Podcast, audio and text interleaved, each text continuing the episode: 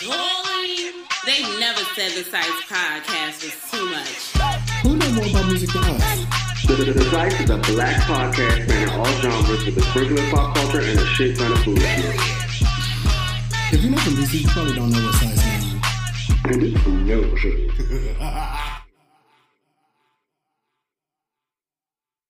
All hearts and minds.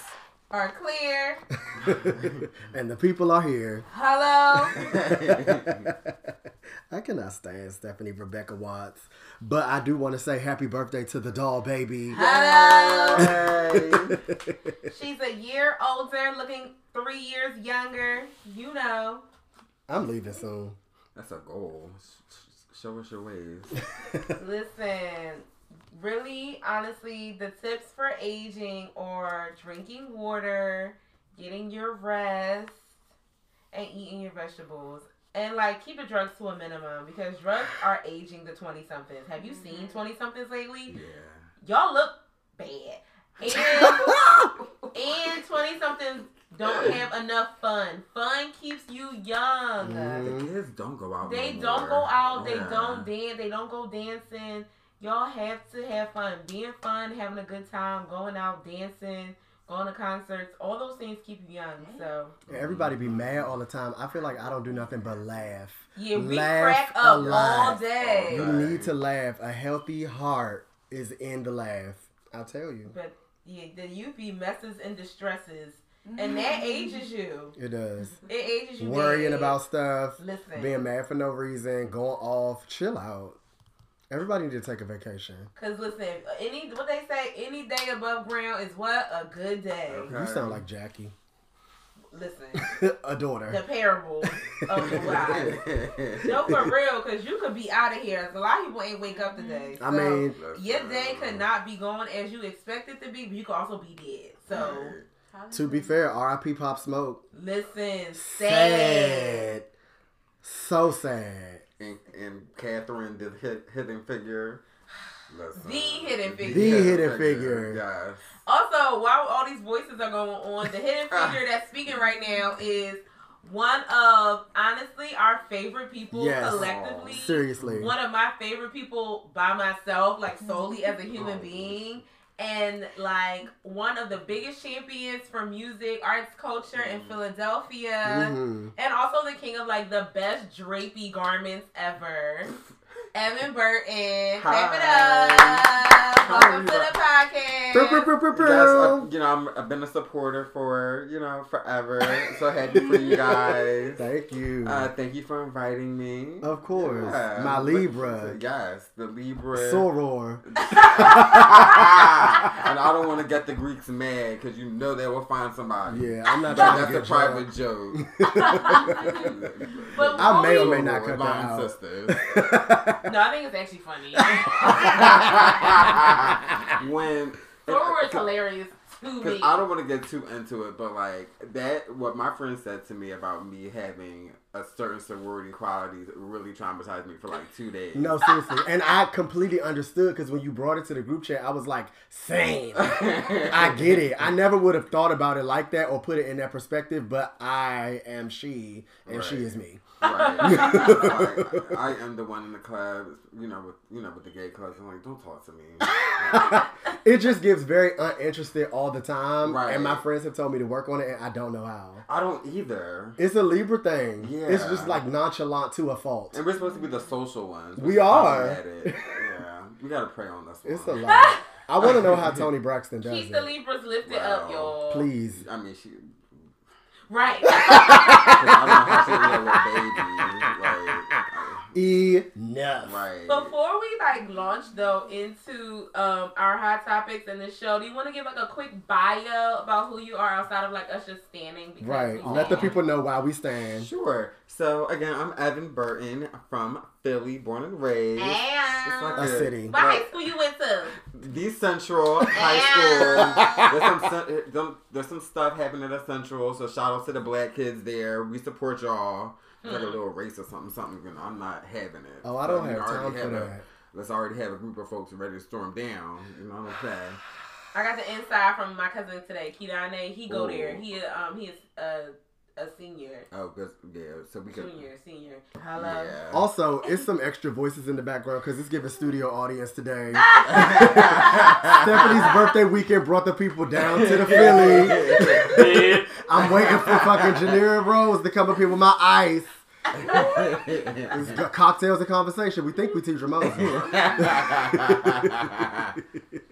it's the culture, nigga. Hello. Listen, uh, This is yeah. not a vibe. It's the culture. I'm over y'all. I'm ready to go in the show. Oh, but sorry, y'all. Um, but I went to Morehouse. Um, I do public relations work here in Philly, um, which kind of led to me starting my own thing, which is called the Anderson Street Project. Love it. Um, thank you. It's in a weird way. Um, I just kind of realized over the last like ten or so years that music brings people together. So I wanted to create a platform that pretty much brings people together. um, because especially in Philly, it's not a media town, even though we're the, like the fifth largest media market. But people don't consume media like they should. So I wanted to create a platform where people can find all the cool black stuff and then go and meet people and, and consume music like they want. Yeah. And I, you know, for the first few years, I'm like, I'll just do it and see what happens. And then I realized that, oh no, I'm actually like meeting strangers off of this, mm-hmm. or strangers are introducing themselves to me, which was like kind of weird because Yeah. I'm like, okay, this is exactly what I wanted to happen, and now it's here. So that's that. And then I have some like future stuff. We're turning five years old this year. Oh my god, Congratulations. flying. I know it's crazy, right? So I'm planning some stuff in June, so I'll keep you guys posted. And outside of that, um, I'm in grad school, I'm getting my MBA, finally growing up. That's why the boy always in DC now. I know, we haven't hung yet, which is insane. Cause you be busy. When You you, do be busy. You had no, No. free time. Let's talk about it. Evon be doing stuff that I didn't even know existed in DC. One time he was at this like upstanding black people event, and I was like, "Why didn't you tell me about that?" And he was like, "The men are fine." I was like, "Fine men? What you talking about?" I was like, "I'm at work. I will come now." Listen, I had found out about that event maybe an hour before it started. Somebody was like, "Oh, you should come." I'm like, well, Okay. I'm not doing anything, so and I don't really know that many people in DC, so sure." I went. I was like, "Oh, this is cool. People are shady, just like I am." I was- Oh my God. I- we were all judging. Well, they were judging people. I'm like, "Oh, this is like home. this is exactly what I would be doing." So, um, I don't do nothing but laugh on this show. In life. So I'm like, DC is like definitely my home away from home. yes. Um, y'all doing some amazing work. I'm like, I need to steal them doing Philly because our nightlife seems just a mess Mm-hmm. and totally fractured and and whatnot. So yeah, that's my life right I now. love it. We will definitely hang. I am Yes. trying not to be busy, but it's not really working. So I know he can't talk. He's talking about me. But I do want to uplift another thing about Anderson Street is that you're like really um also amplifying a lot of things that are happening people wouldn't necessarily know about Yeah. that's going on in the city. Mhm. Like I don't even live at home no more, but I be on Anderson Street. Jackie on the mailing list. She be like, "Oh girl, you know such and such gonna be here next week. Let me go get my ticket." Jackie And- stay abreast. Listen, she lived for Anderson Street newsletter. Yeah, Jackie, she's like and, our she, biggest and she forwards it to me as if I'm not also on the mailing list. like, She I'm trying to make sure it's at the top of your inbox. Listen, I'm on the mailing list and I'm friends with Evon. I talk to Evon all day, every day on multiple platforms, and I follow y'all on Instagram. But it's Mm. cool because I'll be like, oh, I'm coming home, but what's I don't know what there's there's to do, and it's like such and such DJ that you support is doing something, so I know I can go mm-hmm. there, or I can refer to people. Like I refer people to Anderson Street all the time because I don't know what be going on in Philly. I be sitting in Jackie house. like I don't really go nowhere when I'm home. You know what I'm saying? Yeah. And so like.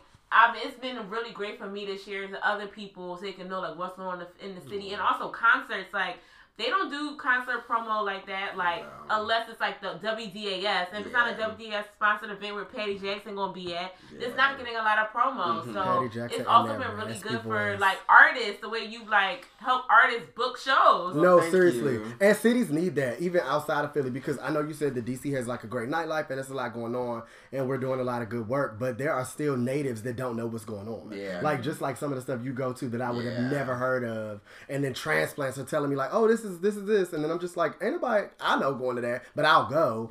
But people need stuff like that. Like we were talking about in the car, Luke James had a full tour that didn't nobody even know about, and he stopped everywhere. Of course you. Uh-huh. he came to DC June on January 30th, and no one knew. Like I don't know nobody that went, and we love Luke in DC. So people definitely need a platform like what you got going on here. Well, thank you. Well, you know, it's um, you know, I'm trying to do more. I am a one person shop. Um, I, if I had more help, I'd, I'd do more. But mm-hmm. you know, I feel like this is just the one thing I can do. I mean, what the world really needs is five million Anderson streets. Like, we need three more in Philly. We need, you know, about three in DC, mm-hmm. just so everybody has the avenue to know because mm-hmm. it really just shouldn't be one person just doing all of this promo it should be all these sites doing similar amounts of promo because Yeah. that's the only way that these artists will get the shine that they need Yeah. So And yours is also that. intergenerational because you'll post about like Eddie Levert at the Keswick, and you'll also post about like Justine Skye doing the Heineken Green Mhm, Room. So mhm. it's like anybody can be following Anderson Yeah. because you tap into everything. Well, you know, I mean, we're not black people aren't monolithic, and I think what's because I know we want to talk about like media and stuff, but we've allowed to be convinced that black people think one way, Mm-hmm. depending on age. Like it seems like. Well, maybe somebody who's 23, their parents grew up listening to the O'Jays, and they might want to take their mom out, or they might want to go with whoever to the show. That has happened, or that there's this indie R&B person that might have a mostly a white artist, white audience, but you're a fan, and the music's clearly R&B Mhm. you should want to go. Yeah. 'Cause, I mean, I mean, we've all been in concerts where we're the music is clearly us, But it's peppered. right? Yeah. Like it, it, it was a moment where, like, I would, especially in Philly, like I could predict the six black people that were going to be at this That's show. crazy. And one would be Stephanie coming in from New York, um, but then it would be my cousin Cassie, and then Hey, Cassie. yeah, Cassie, and then um, there's got JJ. And then, like, Everybody would- know a JJ. Right. it would le- legit be seven people that like, it, and I would be, like, oh hey y'all, we're all here. Oh, I knew I was gonna run And into me and Evon you. came together. So. Right, right. Carmen will eh, be there. Shout to Carmen Carmen. and Jared, Yep. and, and also be eh, for Little Dragon. Right. Like, like, and it's like there's so many more people, and we're just naturally in tune to seek things. Mhm. Everybody is not naturally inclined to do that, so they need a dedicated place to go to to see. So, I think that's what we try to do here on the show too, because we know a lot of people are casual music listeners Mm-hmm. and aren't even interested in finding out like their R and B isn't dead or anything like that. Mm-hmm. So, just uplifting those type of plat- platforms and having a space for people to venture out in their own communities is like the deal and the goal. yeah. I mean, it has to be the goal. It can't be, which is like my problem with media nowadays. I need to create this platform where I can, com- you know, convey my opinions. No, it should be mm-hmm. I want to teach someone else. Mm-hmm. It's so much how I can become a star as opposed to mm-hmm. I want to elevate black music Yeah. or I want to put somebody on to something that's dope. And that's like the issue now with like all of these platforms. It's just I don't want to hear like you know, and I don't want to like put a bunch of like famous people, but I mean, we all talk about Black Twitter all day, Yeah. and it's clear that like a lot of them are just so sucked into themselves as Mhm. opposed to like putting someone on. Because if all of these platforms and all these things that people built, when are they going to like? Ref- how many of them have actually referred someone to somebody else that we don't already know? Mm-hmm. It's that drug. Fame is a drug, and social media definitely creates an aspect of celebrity around regular ass people. Yeah. So that is something that people take for granted and use in a way that doesn't benefit nobody but right. themselves. Yeah, and I mean, listen, it's a, I'm I'm a capitalist. I have no problem. With, so like, listen, make your money, but I don't know why that's funny to me. but like, really, like, It's a lot. yeah, It's a lot. Like we could And unpack I, that. and I think that when when people put themselves over like the work and like disseminating information, right? Then that like breaks off so many entry points because Right. if your personality is not warm and welcoming, you're cre- already creating a barrier, right? Mhm. and then you're barely even talking about like let's say let's say your your your claim to fame on I mean a little messy, but let's say your claim to fame on Twitter is that you are invested in like film, right? And if you only talking about yourself, then people have no reason to really come to you Mhm. because we're we're sitting and waiting for you to post about them, but you're really just posting about Right. yourself and your own thing. And it's like then now there are no portals because people aren't going to find like smaller people who don't have blue checks, right? Right. Who are actually doing this big thing. Like big shout out to local locally grown is this like site that I'm obsessed with right now. Like people should be talking about locally grown, right? Mhm. People aren't because blue checks are told to be talking about themselves. Right. Yeah. Right? They're not disseminating information and sharing out like these things. Y'all care about the culture. Why aren't y'all talking about the culture? Right. Right. Mhm. And there's there's a fine line. You said a key thing about how people are not disseminating the information and they're just like kind of talking about themselves. So also working in PR and helping brands brand themselves through business and through media, I always say that there's an aspect of you that is needed. So if somebody is interested in your work, they also are going to be interested in you and like what your life is like and like mm-hmm. who's this mm-hmm. girl and like why is she interesting? Why should I be listening to her? So having your face be the face of your business is key, but you still don't have to only be showcasing yourself. Like Right. for me on my on the man the muse, my branding and all of that stuff is all my face because people kind of like know who I am. A little bit of people, my following is not giving you that. I'm not a blue check, but close. So. Mm. I feel like people seeing me and people being interested in like me and like what I look like and all of this and all of that and the hoopla around my give helps people find out that I like also do music journalism. I do freelance staff writing for other websites mm-hmm. and I also like work in PR and like made a name for myself in media. You wouldn't know any of that if it was just the name, the man, the muse. So like my mm-hmm. face helps, but I'm not talking about myself all day. Mm-hmm. And I'm a Libra, I should be, but I'm not talking about myself all day. So I think that like what you said is important because people need to do a better job about that part, but they get stuck in the oh look at me, look at me when it's like well you probably are really talented in whatever your field is, and no one would ever know or come to you for that because all you're doing is showing yourself. Yeah. It's late. But I mean, that comes. That's a part of like the whole identity politics thing now, right? Like Mhm. everyone's putting their identity in the self before the collective, and before really anything else. Always asserting yourself is like a way of. I don't know. I think people think of that as a way of empowerment, but it's really uh, enabling you to not think about others Mm-hmm. and it also is taken away from the idea of like community and like none of us can do anything without each other and so if you're making it i i i me me me then where's gonna be the uplift because one person can't uplift like we talk a lot about martin luther king and malcolm x but they didn't do that work by themselves Right, they have it was a team lift, right? And so when you can't be the figurehead of this movement, like it needs to be spread out the power and the whatever it needs to all be spread out amongst other people. This is a group effort. So like you can't be making it about you. The social media aspect of everything has just kind of tainted communication, which is crazy because it's a medium of communication. Right. But it makes us all be on our phones and like not talk to each other. Like the the hottest Instagram boy, you see him in person, he's not gonna say anything. No, it has like no he has no personality. but it gives so much something else Mm-hmm. online, and it's just like this is late. So I encourage people like if they think that there's like a air around any of us, I'm just like come up to me and say something. I'm probably not gonna go up to you and say nothing, No. just because I'm an extrovert, but I don't tell everyone. Like you would think I was an introvert if I was in a room full of people I didn't know until someone said something. Or until your song mm-hmm. come on. right, but Because when your song come on, it's over. oh, because I'm doing choreography, Right. immediately. Full out. but I am also not gonna push anybody away from a conversation, and I think that that's something that social media has actually taken away from in person. It goes down to dating and relationships. It's like communication with family. Like people do not be talking to each other, and it's late. I said that earlier, but it's still late.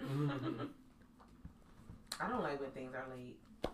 That kind of is a good segue though, because we talked about how people just don't know anything, even though we have mm-hmm. this vast source of information. And y'all were talking about how Young M.A was like saying inflammatory things about R and B earlier. Like I didn't know anything about that. I saw the aftermath, but I think we should like let the listeners know what was going on because people are upset. So Yeah. sliding into the hot topics at this point. I'm I'm gonna I'm pulling up her actual tweet because I you know we like to be accurate. We don't want to. um T-Boz said actual and factual. Hello. Listen. Netflix show. Oh, I forgot. Don't put this in the show, but I also forgot PJ Morton dragged her too. Oh. Um. Yeah, he did. So Young M.A said, "Music don't feel the same because we barely have R and B. R and B brung that balance to music. Now everything is leaning one way. It gets so played out quick. We need R and B for the balance. No cap." I love young man There was acting. nothing wrong with what she just said. So our homegirl Key, who we love, we always talk about her on the show. She responded to Young M.A and said, "Here's some good R and B for balance." And she shouted out Azion, Arin Ray, Ari Lennox, Mereba, Jayla Darden, Jordan Hawkins, Sunny Cologne, Baby Rose, Kiana Lede, Kevin Ross, Ro James, Luke James, and Brent Faiyaz. Go off key for the list. That's the playlist for that That ass. is a playlist. Shout out to Kevin Ross, Duke Ellington's finest. Uh, and then it got to PJ Morton, and y'all know PJ done got that Grammy and is talking heavy to the dolls. He said, I got it at first, but I think this take is getting pretty corny and lazy now. There's so much good R&B. You just must not be trying to find it. And then he said, he listed the following. Her, Ari Lennox, Summer Walker, Snoh Aalegra, um, Sir, Mac Ayres, Major, Emily King, Alex Isley, Lucky Daye, Tink, which I was very happy because people always leave my girl out of the conversation and I don't like it. Run out of breath, staff. Um, Rick Liam, I don't know who Kenny Got Soul is, but he's also on the list. Daniel Caesar, Samo, Brent Faiyaz, Bla- uh, Six Flag. Raheem DeVaughn, Tank, Azion, Lettucey, Jay Nova, Tasia, India Reed, Eric Bellinger, Rahsaan Patterson, BJ Chicago Kid, Ro James, and Luke James. So many more. That's just off the top of my head. All different types of R&B. Tell the radio to balance it. It's definitely not because we quote barely have R&B. Right. And none of them are even mentioning the fact that all of the people we say we miss in R&B are still making music. right. Right. Mhm. Like they all got albums out. Right.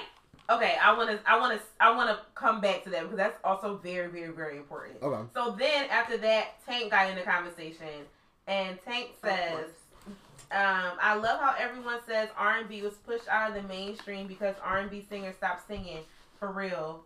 That R&B singers stopped singing for real, or stopped writing real songs, or abandoned their roots, etc. No one ever says because we stopped buying the music.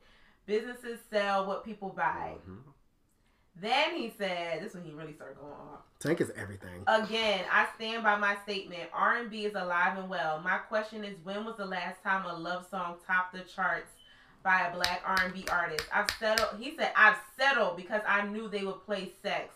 Now I need you to play my love songs. That's R&B music." And then the caption to that was, "It's just about balance. Yes, I helped us get to the place of high octane, sexually driven, raw, unbridled R&B content." Which to be honest I am proud of because we were able to compete in a place they said we didn't belong.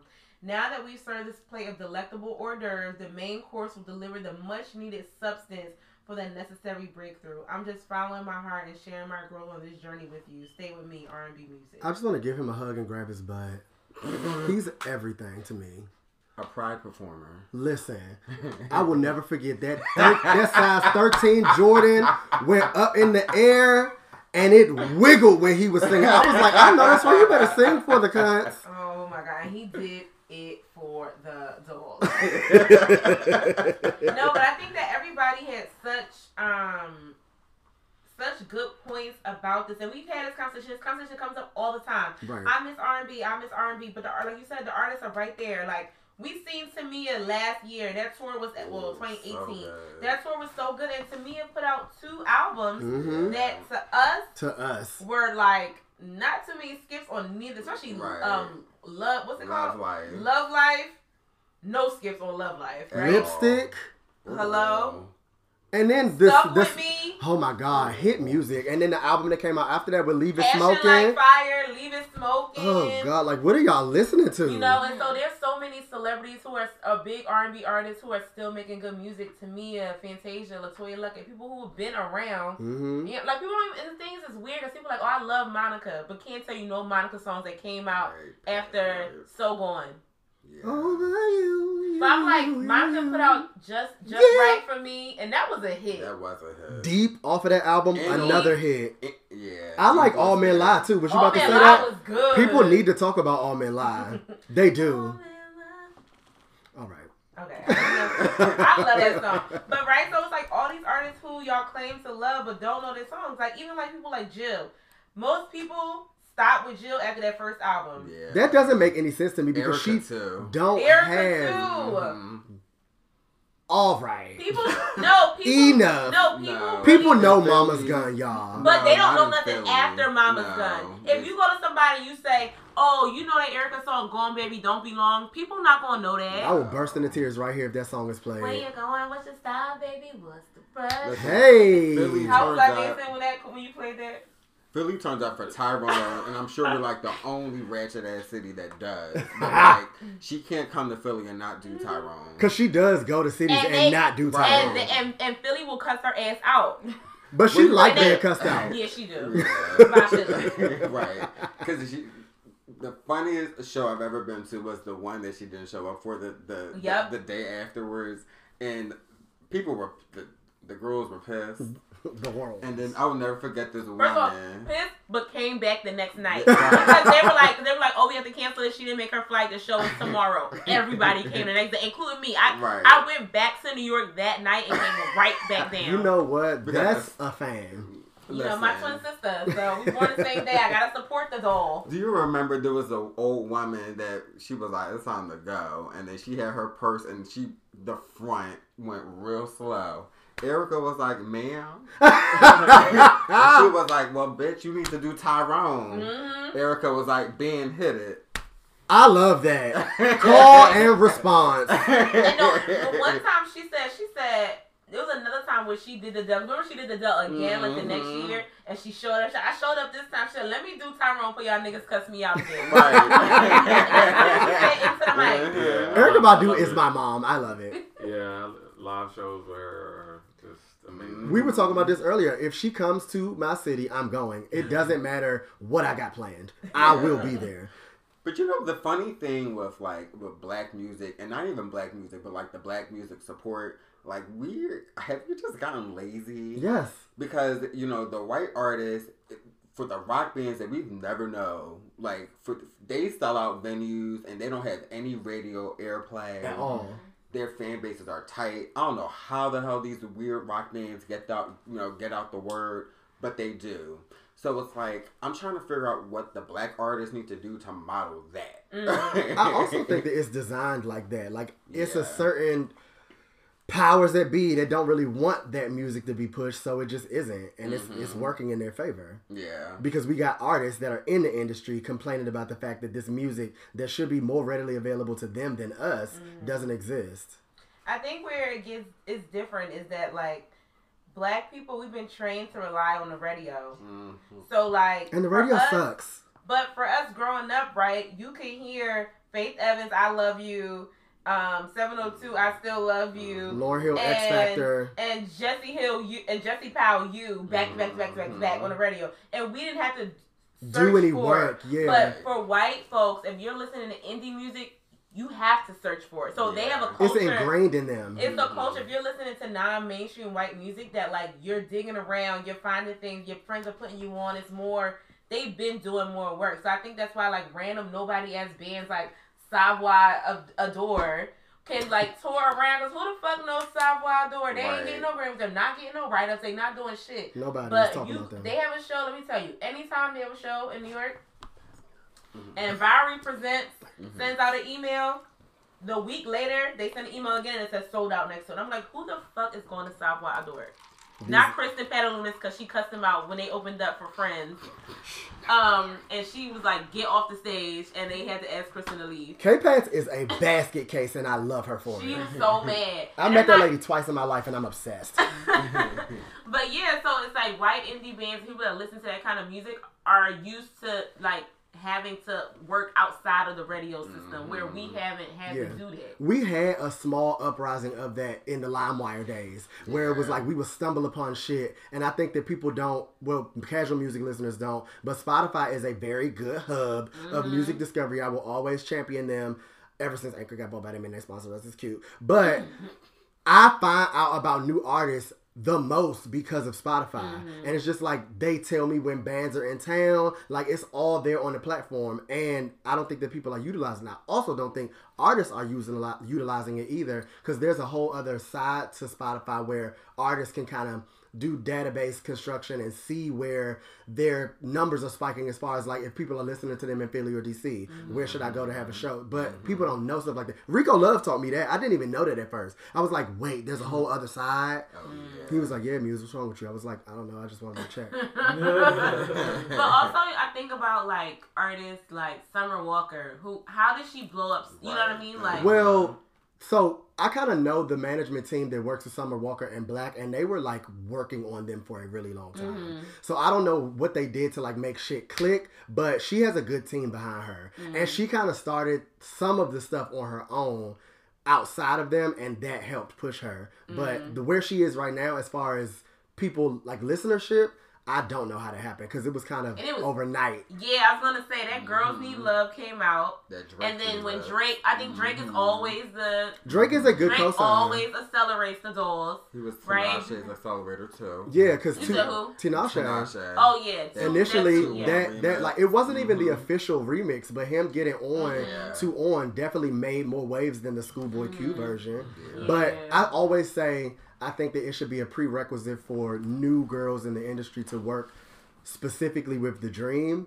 I think that that also needs to include Drake. Like I think that every girl needs at least a song by him, a feature or something because it really changes shit does. when they attach themselves to him in It any does. capacity. Mm-hmm. And I'm obsessed with After that remix, she was out the gate. out Like, the gate. And people done. still give my girl a hard time, but album of the year, three years from now. You it's think good. It's good. I thought it was too long, but I think you're too long. So? Wait, Wait. you talking about summer? No, no, no, no, no, no, no. I'm talking about Tinashe. Oh! I'm talking about Tinashe. We were all, no, we were all thinking like summer. Everybody was like, Yeah, Muse, okay, we're questioning your credibility. Thought I was- No, Tinashe's album that just came out, or it came out most recently, Songs for You, Songs for You, baby, is everything, and it will be everything forever and ever. Amen. Perfect crime. Quick, I am still than me. also quick. What's better than me? A question. I will never forget when Brian put them fucking white ladies on Instagram, like- and he was like, "Quick, what's better than me?"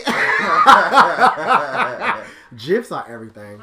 No, but I do also still listen to Summer Walker heavy too. So It's weird that you listen to it and then you you bad then you be mad that you listen to it. I have got to work on that, but Yeah. I just I'll be okay. No, one issue I do have with R and B is the everything. Can, I, I need the girls to give us past the eighty-five RPM yes. Yes, in a different melody.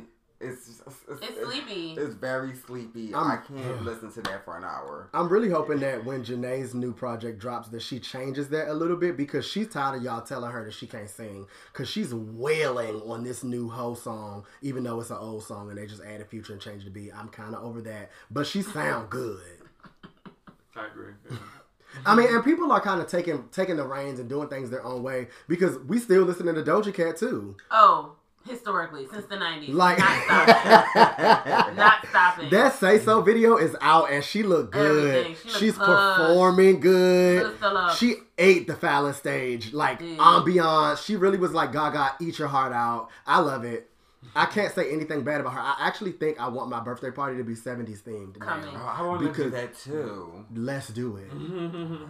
We can, we'll connect. the Libra. I'll have your people call my people. Yeah, absolutely, yeah. I, I, I, Info at andersonstreet.com. Listen. Yes, yes. Listen, I would, don't know I would give a Of the man, the five music, back Anderson Street production.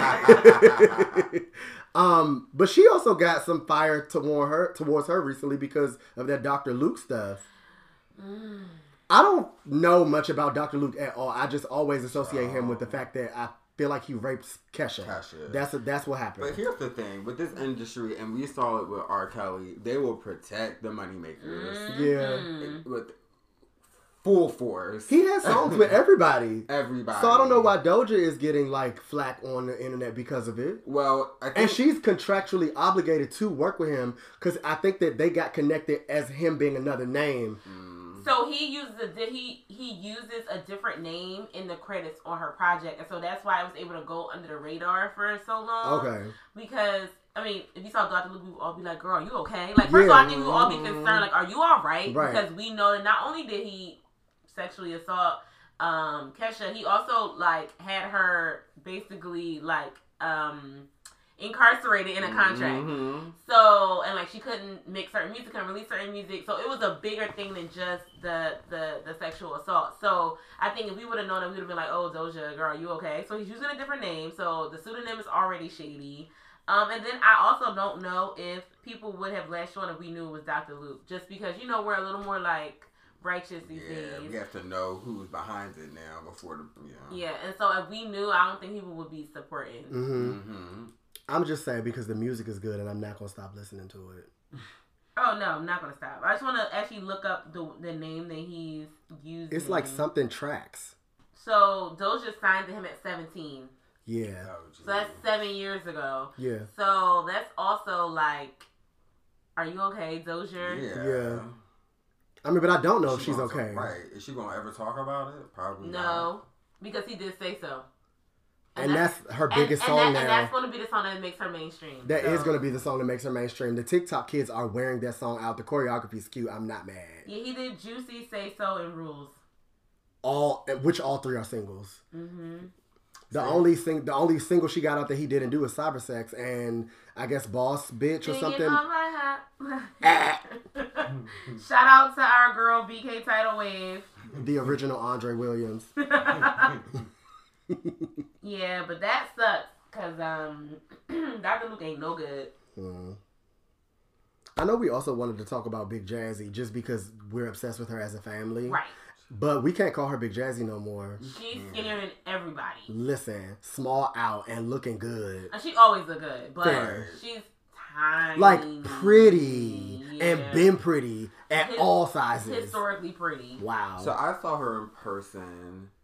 It was at Kendra Present. Tell us everything. Maybe like when was that? Maybe like six months to a year ago. And I remember her walking. I was like, oh shit. I was like, who the fuck is that? Mhm. And then you know Brandon was there. I was like, nigga, do you see her? Because she was legit, maybe a size eight. She was tiny. Wow. And she and you know she's tall too. So I'm like, Mhm. whoa, this is like the original stallion. Hello. yeah, like, this was, and she had legs. I was like, whoa.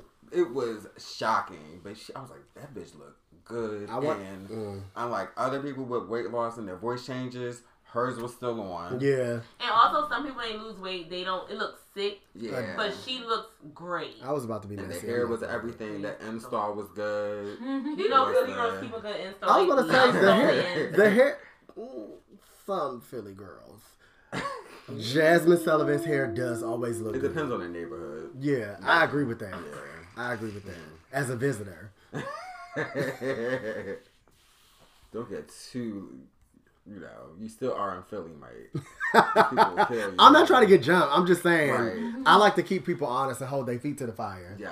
But the fact of the matter is, we need an album, Jazmine. we need an album, and can we just put? I'm so tired of the. If she was skinny, she'd be a. Talk the about next it. Adele, and it's like, come on, y'all. Let's let's. And this goes back to the conversation we had before, which is okay, y'all. The platforms are different. Jazmine is black. Yeah. She doesn't dance. She just sings. She's not going to have it as easy as everybody else. Mhm. Like, let's just be real. Because, I mean, nobody ever compares her and Beyonce. Right. No.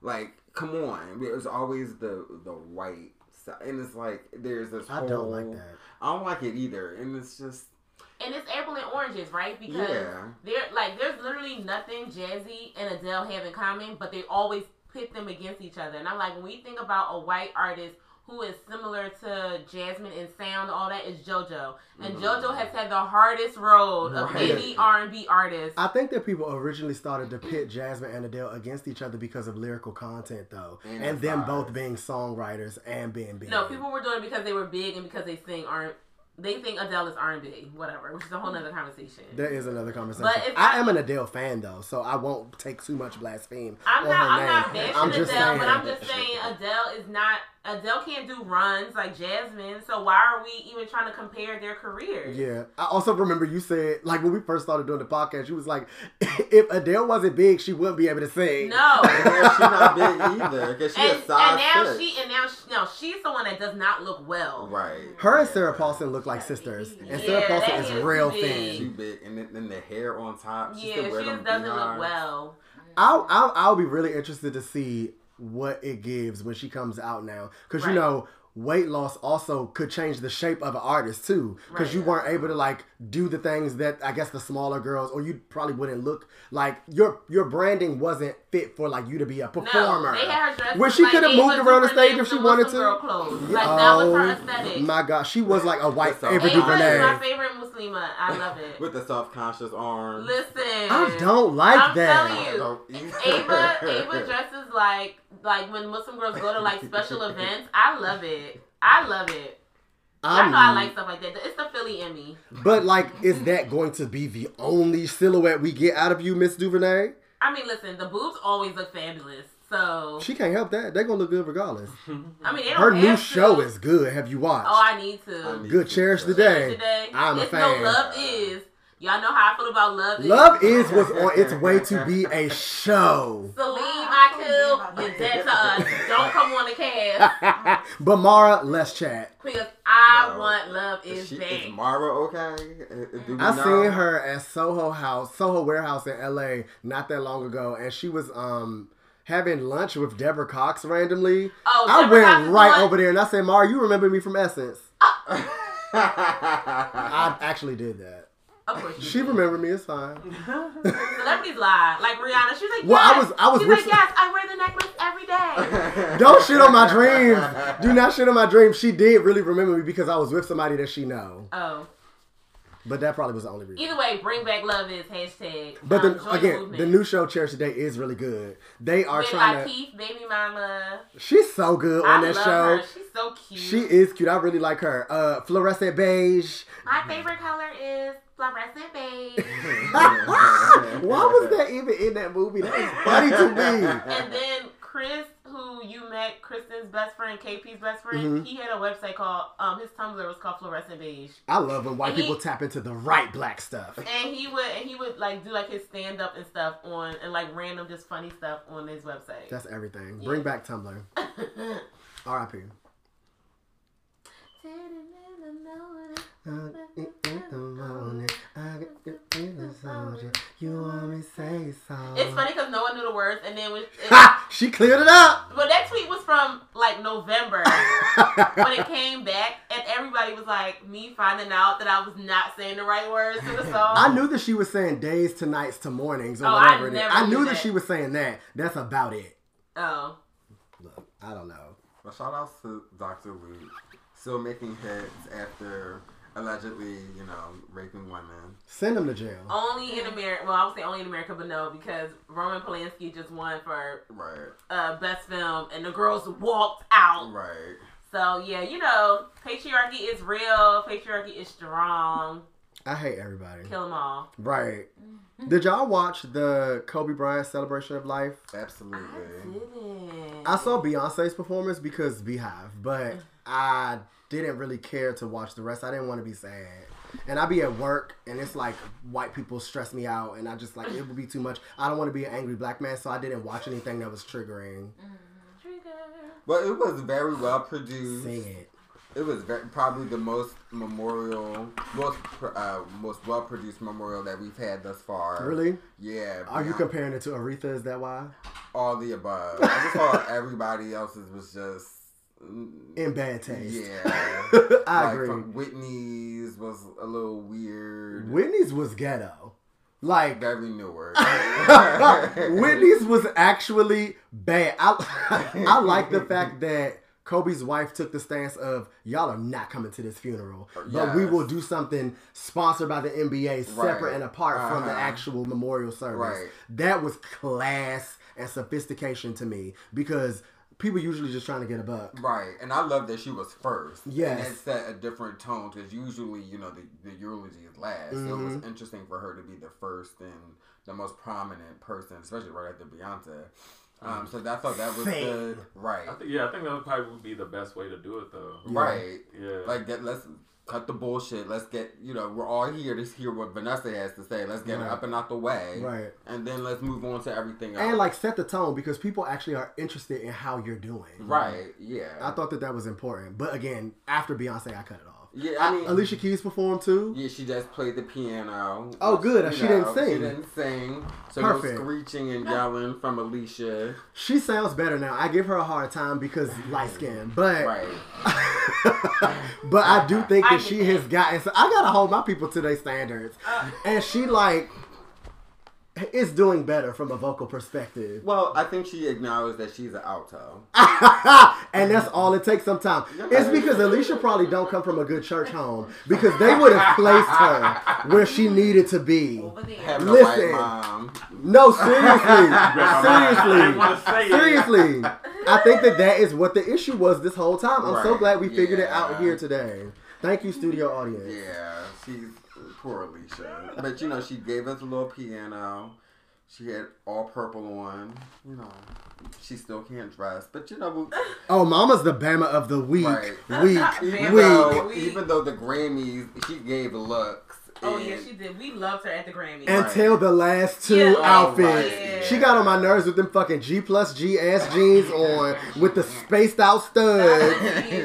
I was like, did she shop at Rainbow still? I thought that we had elevated and found like Eve and Faith. But I don't. I don't want to. One of my group chats hates me because I always go in on Jason Bolden. You don't like his styling? We can chat about that. Yeah.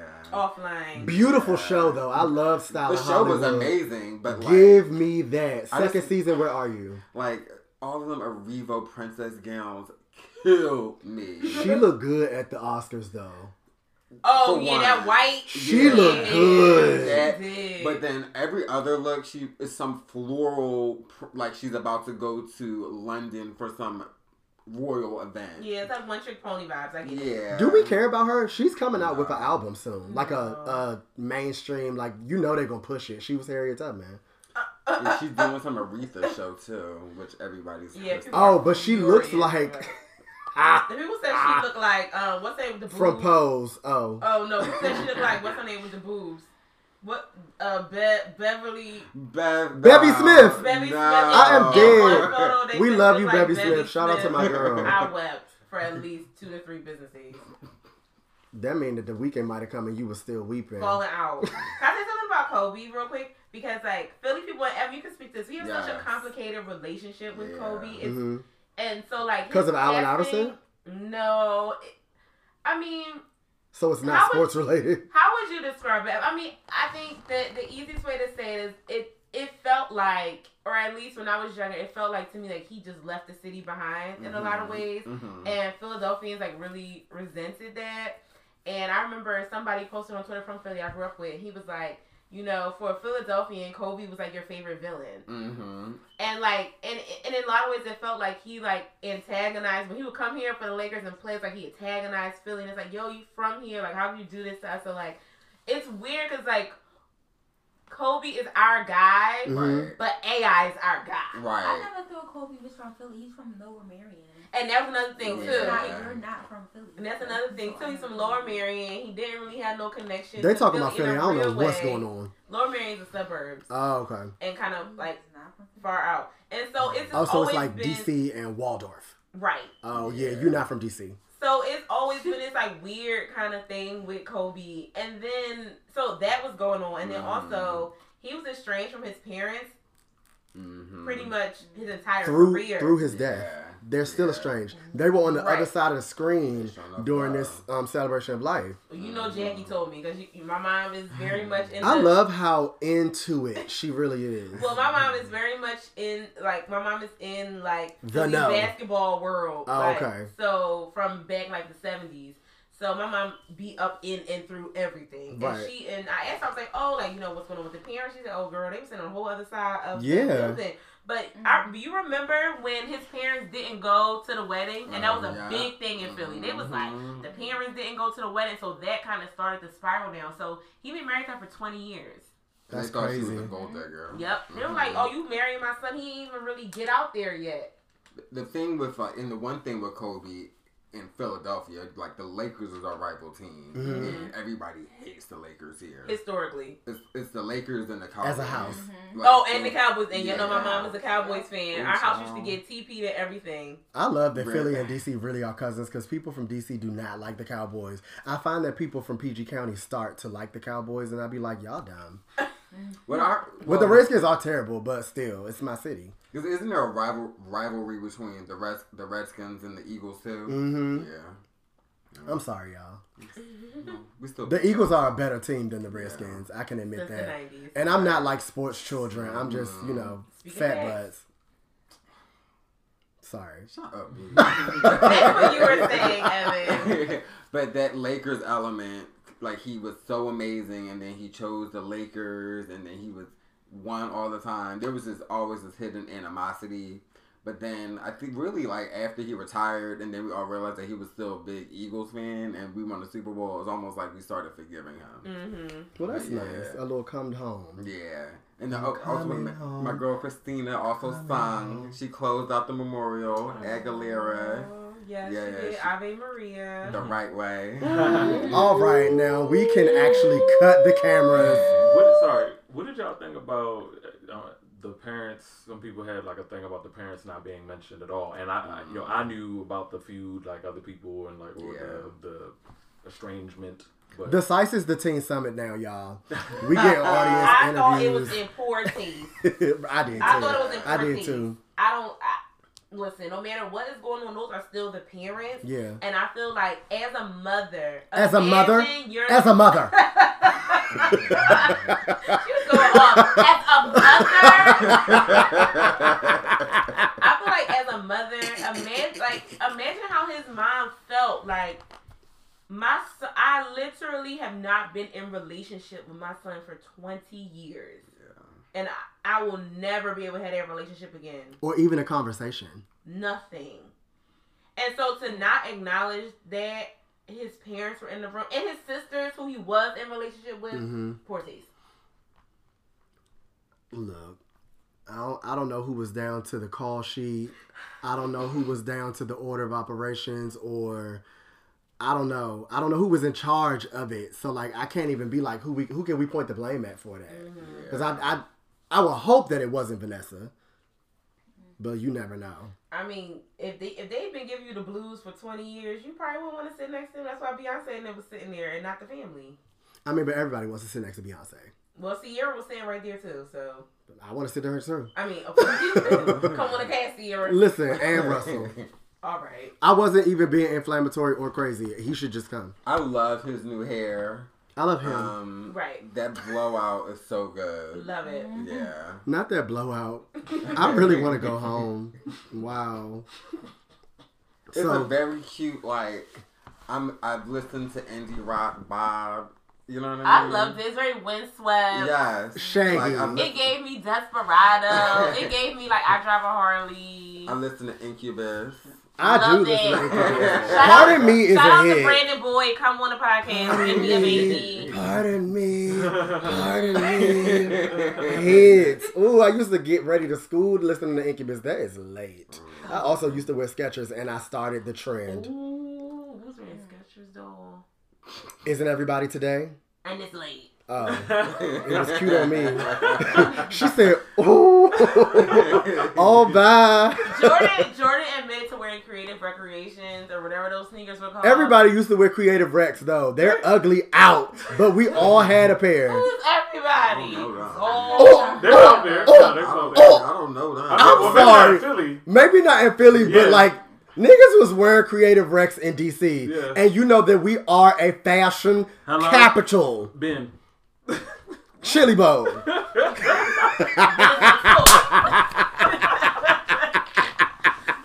I don't even know if everybody gonna get that, I but that caught was a it. moment. I caught it. But I mean, Can I catch some of that mojito or is it going? No, it's up there. It's right. Oh, I got it. Mm-hmm. Of course, I got it. Trash. It was really I fun mean- tasting. Can we really be honest about DC style? Because y'all really tried to make Nike boots a thing. Still do. It's like nah. Um. Oh, Okay, bye. so like two. Stream a new hit single by Rolling Ray. Oh, bye. I'm gonna put it on the playlist because I'm not listening to it any other It's way. ghetto. I love it. So I'll say this: I think that DC has lost the uniformity of our style. I think that with the advent of Instagram and Tumblr and like social media, like we was bashing earlier, everybody kind of looks the same everywhere. Like Yeah. people, people who try to do anything fashion wise, personal style has died. I always say that personal style doesn't exist outside of my group of friends because everybody is like a fucking carbon copy of the next nigga. But when I was in college, my group of like DC entrants into CAU, we all were like known for like our look. Mm-hmm. And it was because like DC used to have a specific Oh, you're from DC. Like you could just tell. And I don't think that that exists anymore. I will say that there has been some missteps because Nike boots are not necessarily a fashionable choice, but they do look good with the stuff that we used to wear them with. I will say, you guys have y'all broke the black men out of their addiction. Did, did. to, to um monotone clothing. But DC also used to be home of the DL, so the gays broke men out of that as well. Shout out to Noah's Ark. Listen, y'all wore every color at in the same. Oh, outfit. we wore American Apparel out. I had mustard skinnies. That's late. And I meant it when I wore them. Not mustard skinnies. That's disgusting. Super Saiyan like My friend actually had those. And I needed that those. stretch because you know it gives a thigh. My friend Julian had those, and I think about it. That's not Mm-hmm. okay. I don't think about mine. But enough DC Philly battling. I think that we should go into the now playing section. We haven't even talked about stuff that we're listening to right now.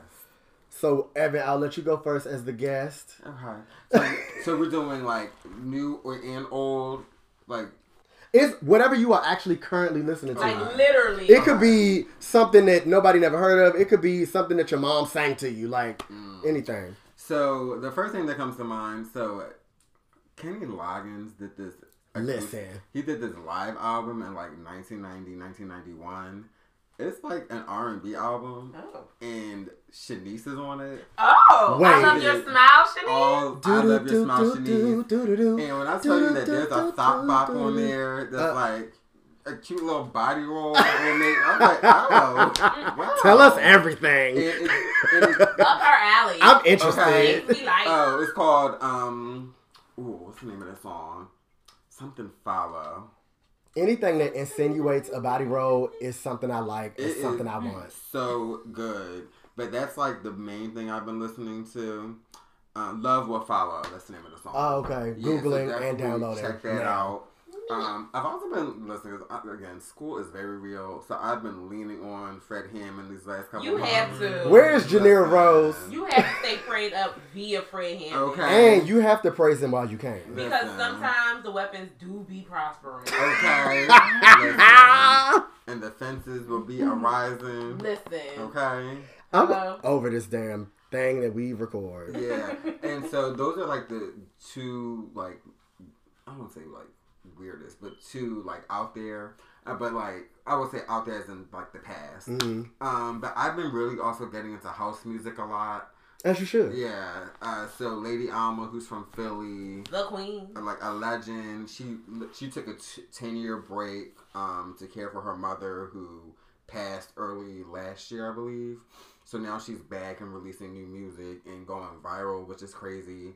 Um, there was this like this house music festival in South Africa, and people didn't even Oh, know wow. that there's like a big house commu- community there. So there was this guy listening to this DJ set, and he was like going off. Oh, And- that the drag queen children. Mhm. Mhm. And it, it went to like it went viral, had like a million shares, and that like launch, relaunched her career to like the world. So shout out to Lady Alma, she's everything. So I've been listening to her a lot. Um, her meaning Lady Alma, Nothing to into Gabby. I tried y'all. Um, Oh. yeah, I'm sorry y'all. Um, I'm tired of championing for my sis. we can talk. I mean, we were talking about style, right?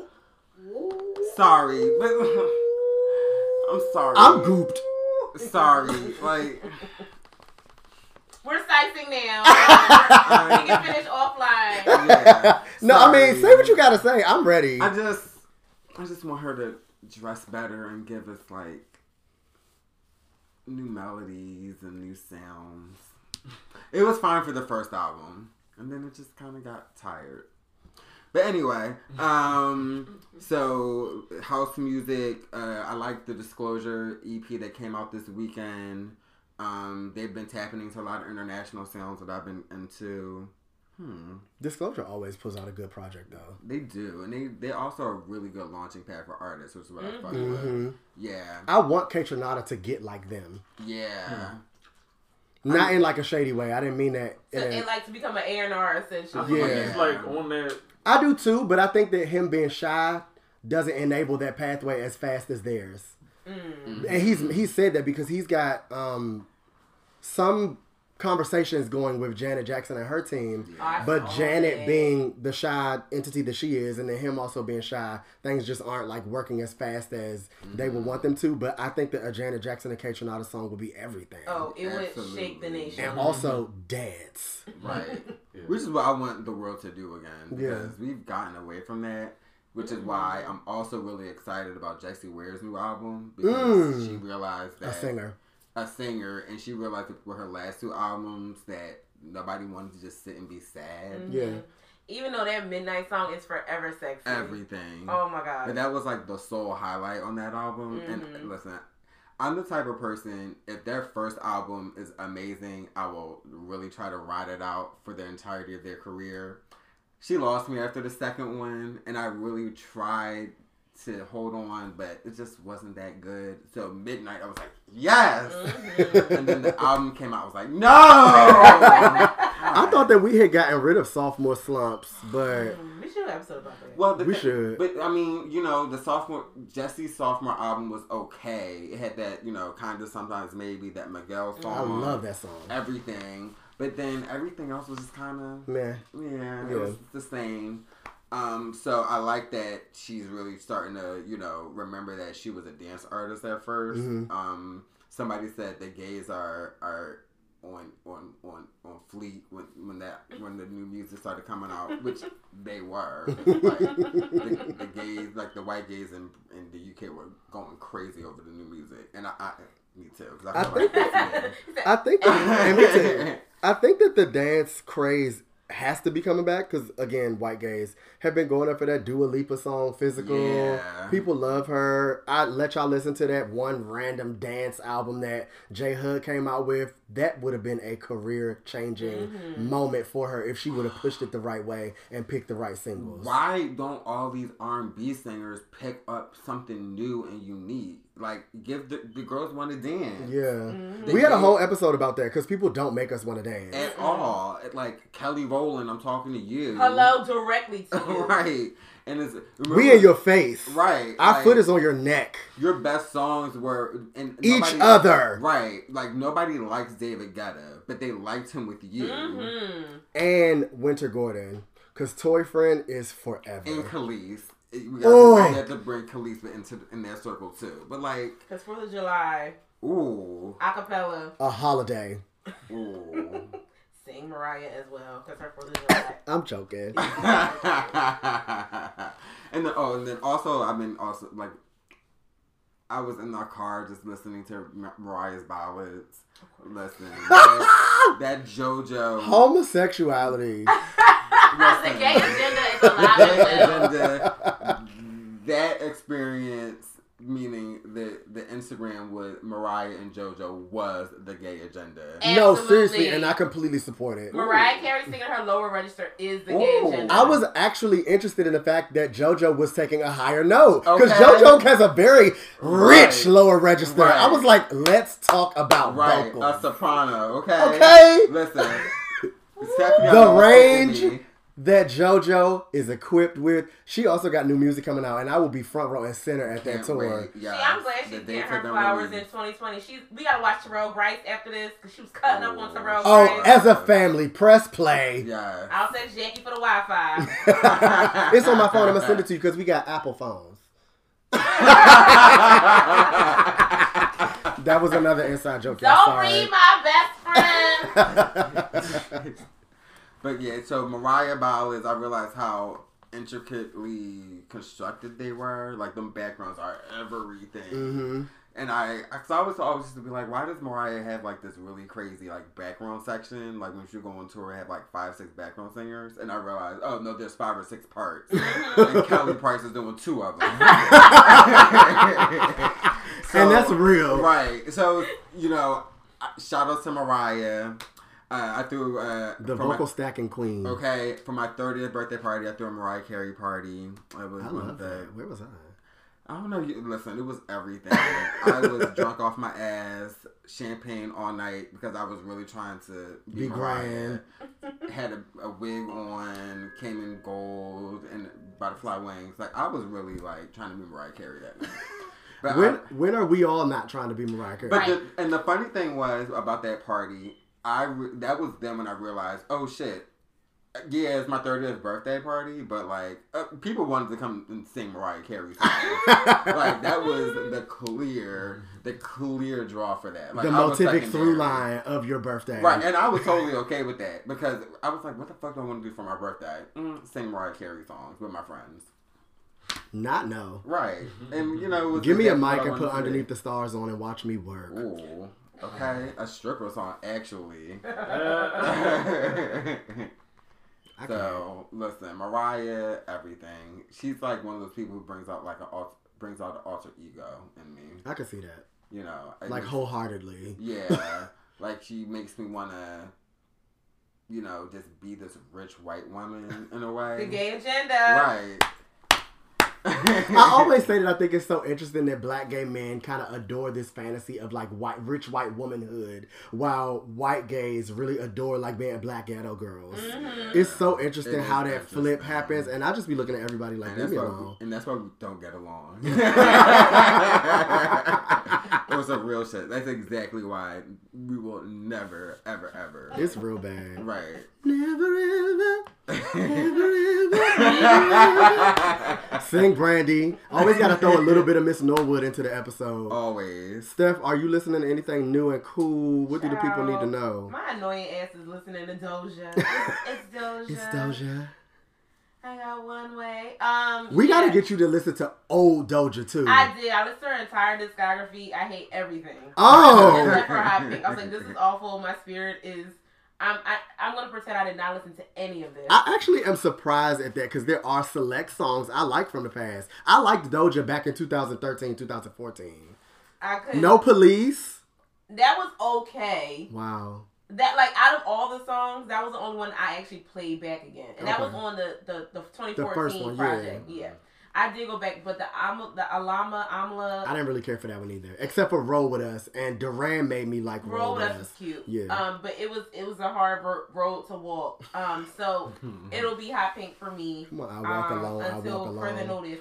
But I love hot pink because again, like I love like y'all know me. Like when I go and I was telling Vic, like when I go out, I dance. Like Mhm. I'm not going out to just be like being like a two step a little cute. Like I want to sweat my wig off. I want to actually take it off. I- you know what I'm saying? I Like hate you.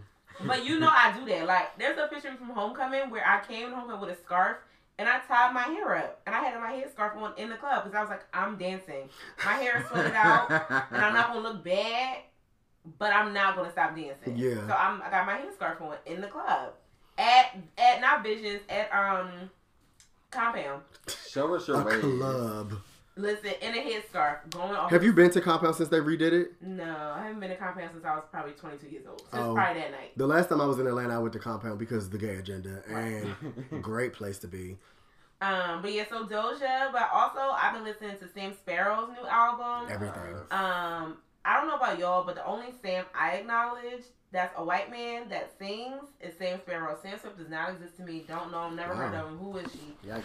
Sam Sparro. Get it, Again, again. So like when the internet talks about oh people only reward only uh, only R and B artists that are rewarded are white ones that sing black music.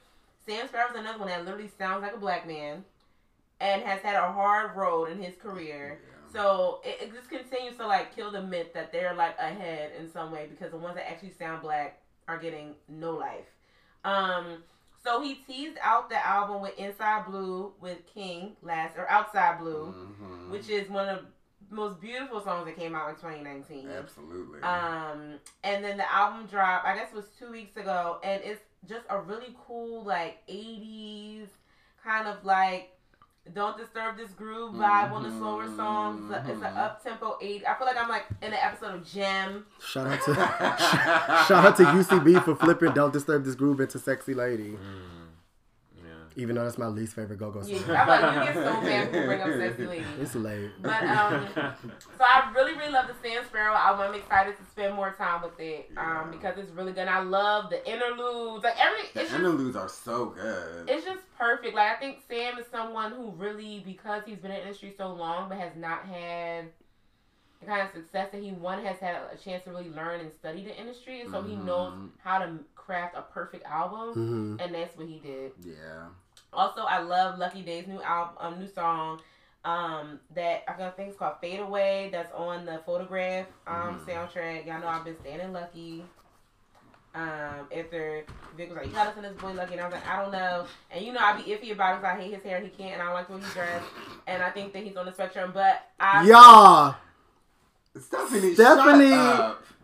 the Watts has such a like it's like almost a sadomasochistic like weird relationship with Lucky Daye because she's obsessed with him. obsessed. I watch his live videos performances every single day. But she also hates his guts Hate because of his hairstyle and the way that he talks in interviews, and I just be and the way he dresses, and I just be like, leave this man alone. But I love him too. so much. Everybody Oh got that little tuffet on their head. It Cut makes my that off. tight how much I love him. And then when he starts talking, I be like, is he special needs? Don't I say y'all?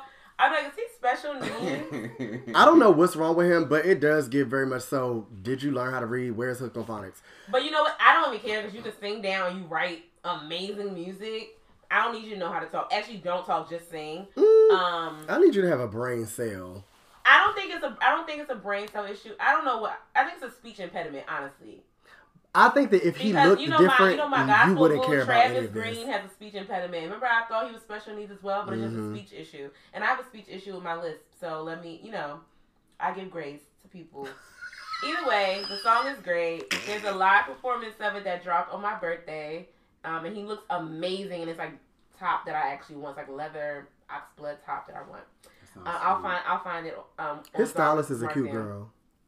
Um, and obviously a new Lianne La Havas. That's all I've been listening to. That's really So, where I was about to go. That's my now listening. I can't stop listening to Bittersweet. It's the best song ever.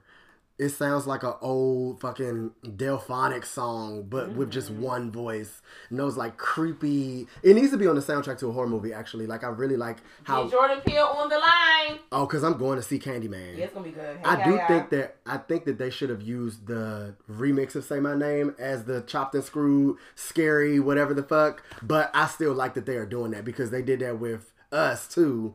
With um, I got five on it, and I was like, oh, I want the creepy version on my iTunes blaring right now. Um, of course, I've been listening to the two singles that JoJo put out because I'm a stan. Uh, I've been listening to. Is this girl I never heard of before, but her name is I'm about to butcher it. It's like Ojarim or Ojarimi or Ojarime.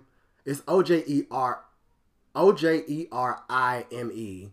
And she makes like deep cut 90s music, but like the music that you would only hear if you went to like a basement and you gotta I be like in that. like it sound like 1997. And I'm like, I like how they say. and not like in the flip way that Tory Lanez will do or Drake will attach himself to. It sounds like she was back then.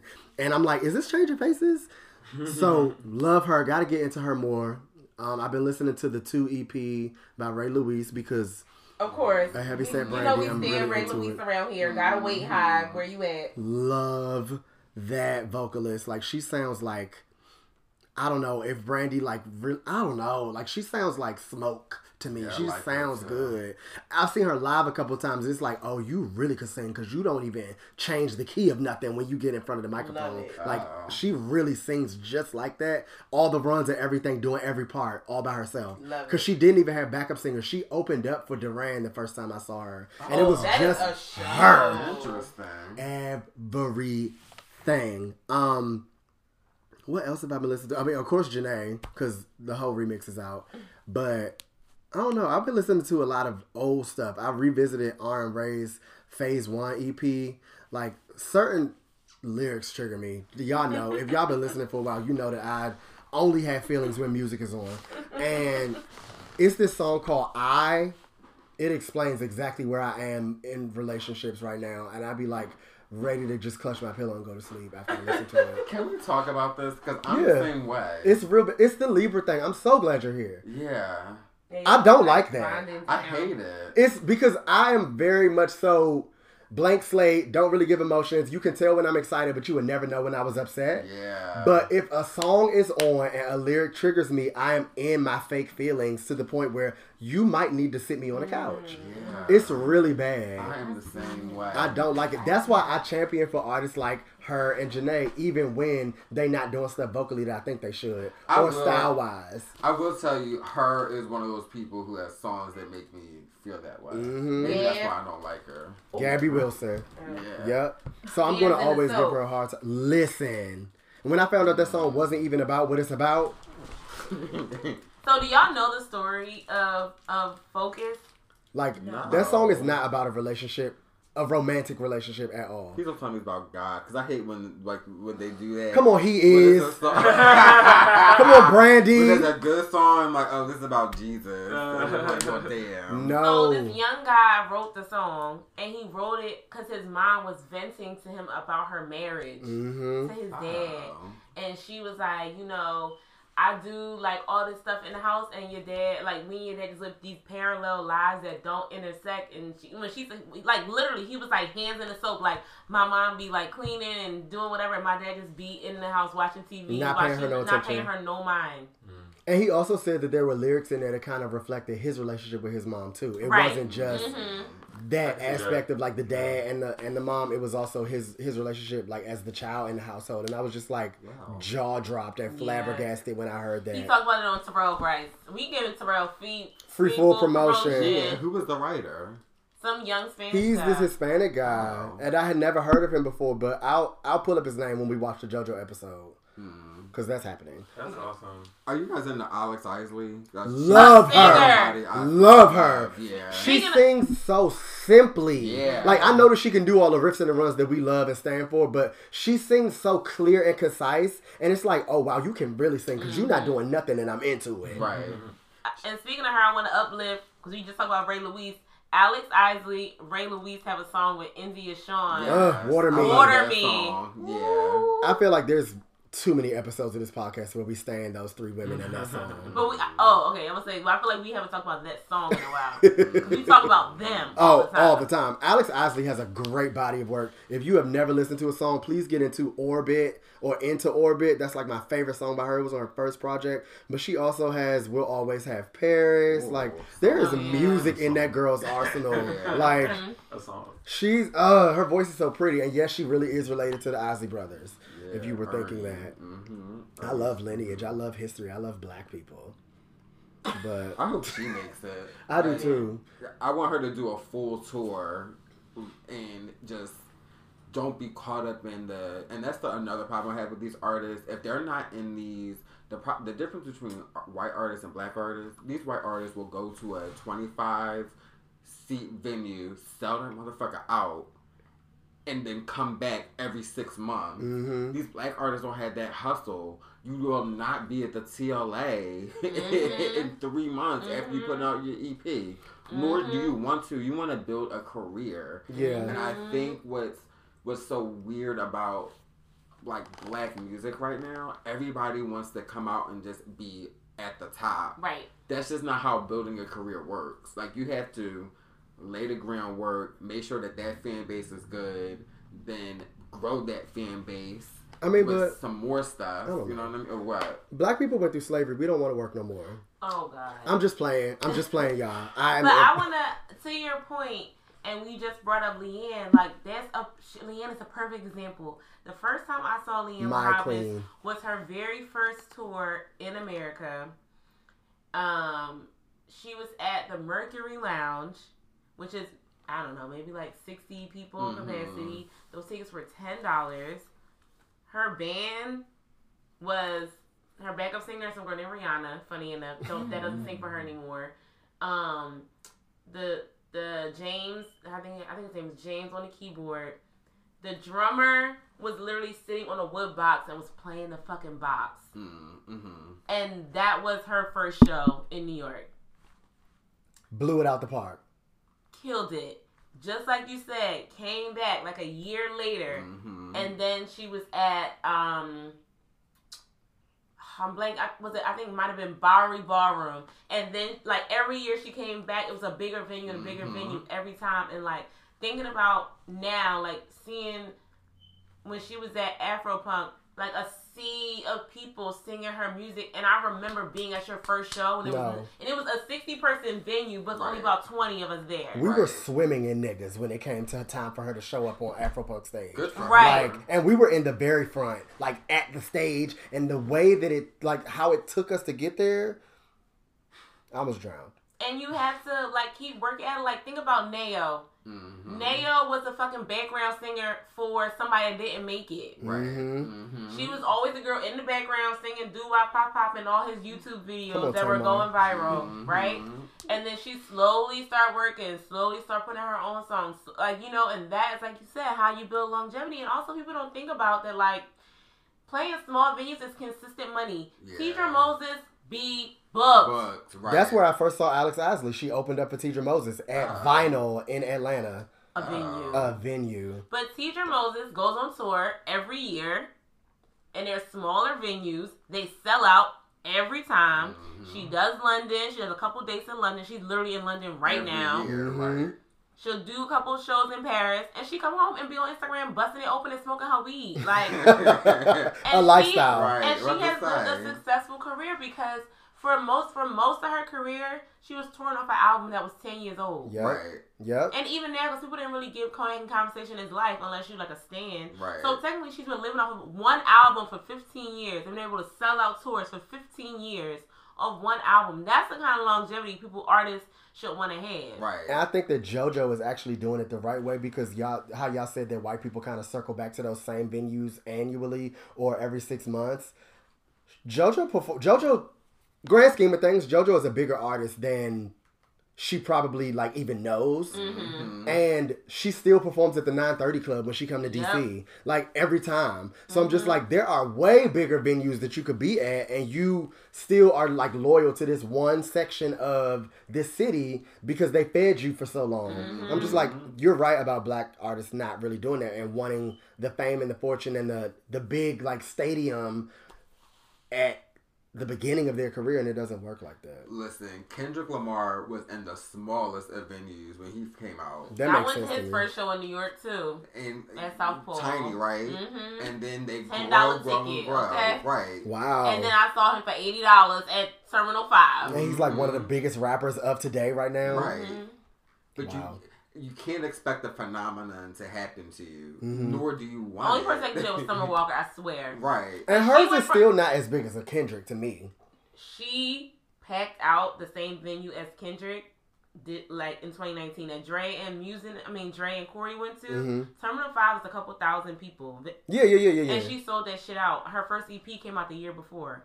like- oh, I didn't know that. She was. I mean, she. To be fair, I couldn't go to the Summer Walker tour because it was sold it out sold in DC. out, and she only played. I saw she her when only she, played um, large venue. Like the very top is stadium, Mhm. and then underneath that, that's the tier that she was selling out. So that's crazy. Like most people can't do that. I think Yeah. people think Yeah. that they Especially for her not to move around the stage.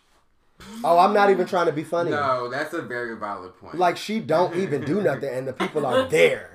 I saw her open up for Black because every time Black is in my city, I'm right there. That is a rock star. Like the way that he performs and commands an audience is next level to me. Everyone should go see at least one Black concert. But Summer opened up for him, and that's when I knew I didn't really need to see her live anymore. But it wasn't because she did bad; it was just because she didn't do anything. Mm. Yeah. Like Snoh Aalegra went to go see her. Ooh, worse. How is that possible? Right. But Summer Walker, like she sat down the entire time, and then the only time that she got up was when she mixed uh "Grave" with like "Honey" by Erykah Badu. Oh, I say Kehlani? uh uh A hit I though. wish. Honey by Erykah Badu and like a, th- a Thundercat song. Oh, cute. And I was like, oh, you really know music, but you also not about to get up, so I'm about to go to the bar. Yeah. We also got to teach these girls how to perform. It, it's this is your bread and butter. You're not making any money off of them cent per str- per. Beyonce need a master class because Mm-hmm. we we say really crazy stuff about Frank Gatson and like call him Big Gay Frank and all of that stuff. Like he's creepy and predatory. Like you shouldn't be left alone in a room with him. But I do think that he really got the girls of Destiny, the children of Destiny, together. Yeah. And there there's something that needs to be like a pass down. Like there has to be some whatever they're doing with Normani is also really good too. Performance wise, the music just isn't picking up fast enough for me. Mm-hmm. But the, the the newer girls outside of Tinashe don't command a stage at all, and it's upsetting me and my homegirl. I think Ari is good live. I think that Ari is good live, but it's different because she doesn't need like the bells and whistles of oh, choreography or right. like light mm-hmm. shows. Mm-hmm. She just be grooving. And she has a personality. She'll talk to the Exactly. crowd And I like that. And you know, we also love a live performance from from Sabrina Claudio. Oh, baby. Mama gives a show. So let's talk about that. We are way off topic, and this show about to be four hours long. But Sabrina Claudio. Sabrina Claudio is opening up for the Weeknd. Sex will be had in that audience. If he performs anything from the first like three EPs, if anything is played from Trilogy, if Morning is played, wow. and then like say Sab- say Sabrina Claudio does Unravel Me to close her set, and then he comes out with fucking House of Balloons. Dicks are coming out. I don't care. I don't care. I'm going, and I'm not interested in seeing the Weeknd live at all. But I will be there. I need to see who feeling it on each other. Eh, It's going to turn into a circuit party, and I have leather. Uh, Michael. Sir, please sit down. You are, you are disrespecting the, the, the, the sorority. Please. Give me your letter. Y'all give me your letter. Y'all know exactly where I'm And coming from, Sabrina's though. gonna wear that stadium stage Yeah. Out. I'm She- going. she's clearly not canceled either. No. We say that on every episode. But you can't cancel somebody that's like one of the only girls that sing, the only girl that gives personality. Like that, Yeah. like the way she's like 20 years old and can command a stage, like That is an auntie. it was moments where me and Breeze was just like just staring. like we weren't even. It was just like Like, is she really this good? because she couldn't like she was singing, she's talking, she's like dancing.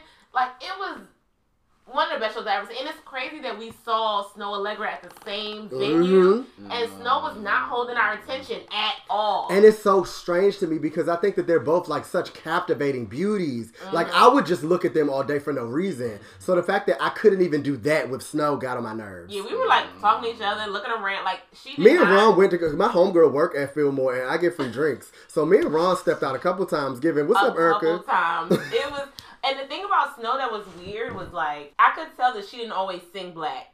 If that makes sense. That does make Mhm, sense. that makes but sense. as far as we know her, she did. Right. But when she gets up there and like it's weird how someone can do a run but your body not do anything. Yeah. So she sounds just like the record. Like I'm not taking nothing from The voice was on. She sounded Huh. exactly like the album.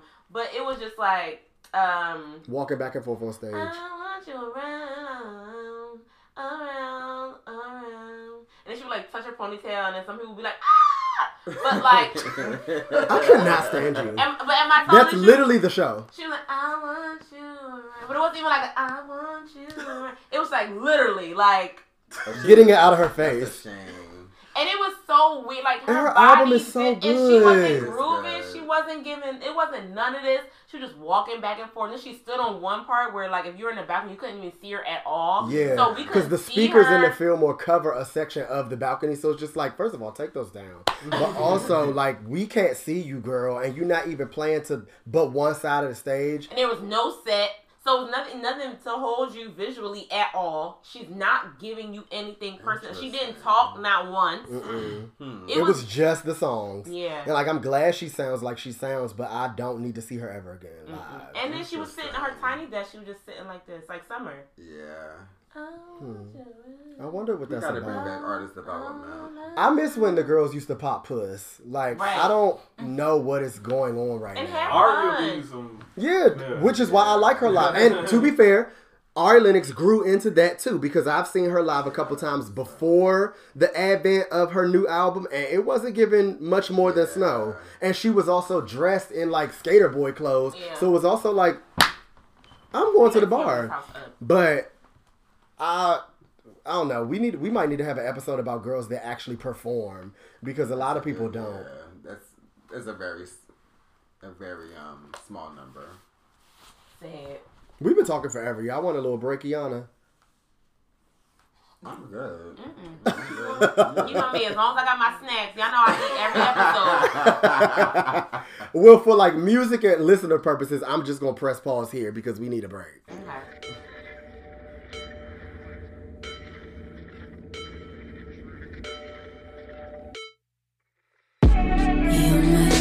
Night therapy. But baby, let's do this carefully. As easy as it is to slip in. Let's not get too R&B. I like how you're gentle with me. I'm not fragile, but you treat me so delicately. This ain't love, it's meant to be. I don't feel no jealousy. You know I do this carelessly. You know I do this carelessly. You know that I'm a sucker. You know that I get down.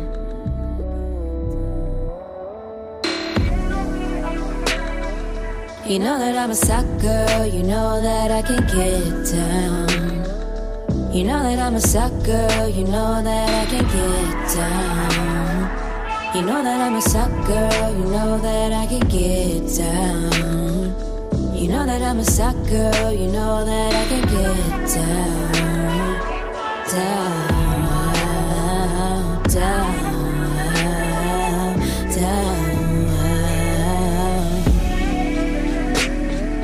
You know that I'm a sucker, you know that I can get down. You know that I'm a sucker, you know that I can get down. Oh, bye, get off And my dick. It's time to wake him up. After he busts his nut, I tell him get the fuck. Oh, bye. Oh, bye. Take care of your kids. I'm so sad that you actually made me listen to that. But we're back. Shout out to Rolling Ray. You're my hero. Love him. That song is late. All by. All by. Get You got me so good. Oh my god, that video that girl was like, "Hey, my name is Brittany. This is my first day in DC." Um, Yeah, everything. that video is funny to me. She was like, "Yeah, I just been chilling or whatever. It's the second week of me being in DC. I had a kickback or whatever." I was like, "Okay, but she's not wrong." She's like, "I'm feeling good, but you know, this is my first month in DC." Okay, so I've been in DC for two years. My friends faking like shit. I was trying to see what the fuck was given. People on the internet are hilarious. I love Yes. Exodus. Exodus, we're definitely gonna watch shit DC and Philly girls say because those are Yes. Can't wait, Asia Star. I used to get into some Asia Star. Oh no, Jordan is Asia Star's number one fan. I hey am. guys, we're back. Oh bye. Not you never know what you muse. Oh yes, you do. Mess and distress. At all times. See, Huh. and never any less. what Pretty BB said. Nevertheless, no stress. She's a crazy person. Love her. Her and that loud girl. All right, B Simone. Yes, the doll. Love her. I love B The Simone. decibel doll baby. I love her. I love her so much. Ah! You know they are wilding out now. A Oh, check. for real? Yeah. I love that. Them two, Lala Milan's, I like all I like three of them. Lala. Lala's like everything. great. Yeah. She's funny, and she does really good on her. Boomerang. I love Boomerang actually. Let me get a login, somebody, so You I can know watch the people support dance. her. along. I, we getting you a TV this year. Well, you know I don't support what's I actually, since I'm moving, you can have my old TV. I don't want no damn TV. Where we put a TV at in my apartment? Well, I'll be wanting to watch stuff when I come over. Oh, well, you can have a TV in Ron's house. And go downstairs to Ron's Wow. apartment. Stephanie, you got a big. Oh place, no, the Ron- girls are fighting. Ron got, like a she don't have whole, a- Ron got a whole sling. He gave me the sling account. Good, I you can watch need my it. Married at First Sight. He need to give me the sling account. Let me talk to Ron. Oh, I can, I can, I can pass you the credentials. Listen, please, tonight. Because I'll be on there tonight. Stephanie, you have a big place in New York. but not nowhere to put a TV. Yes. She's annoying. She just don't want a TV. Where would I put a TV at? In my apartment. Your room. You could definitely have a TV in your Those room. beautiful brick walls you got. But it's artwork on my mantle. I'm not moving it. Oh my god. Big, where can I put a TV at? If you got an actual like TV stand, you could put it anywhere you wanted to. You can get those cheap anywhere. You could, I you got know, one on that I'm about of to that- that- sell. That wooden thing where uh, what's the name? Food is that? Isabel House. Yeah. Oh, Isabel flipped that TV over. She probably would. Yeah. Isabel is not the girl to mess with. and it's no shot at her. Mm, I don't play with her. They keep their girls high. he said, I just like what he do for me. Ghetto. She said, he said. He said, I just like what he do for me. I don't want your guy he know what it takes to keep the girls high. What it takes to keep the girls. Listen, where's the collab at Santana? Need to see it. I would kill myself. I cannot deal with both of them at the same time.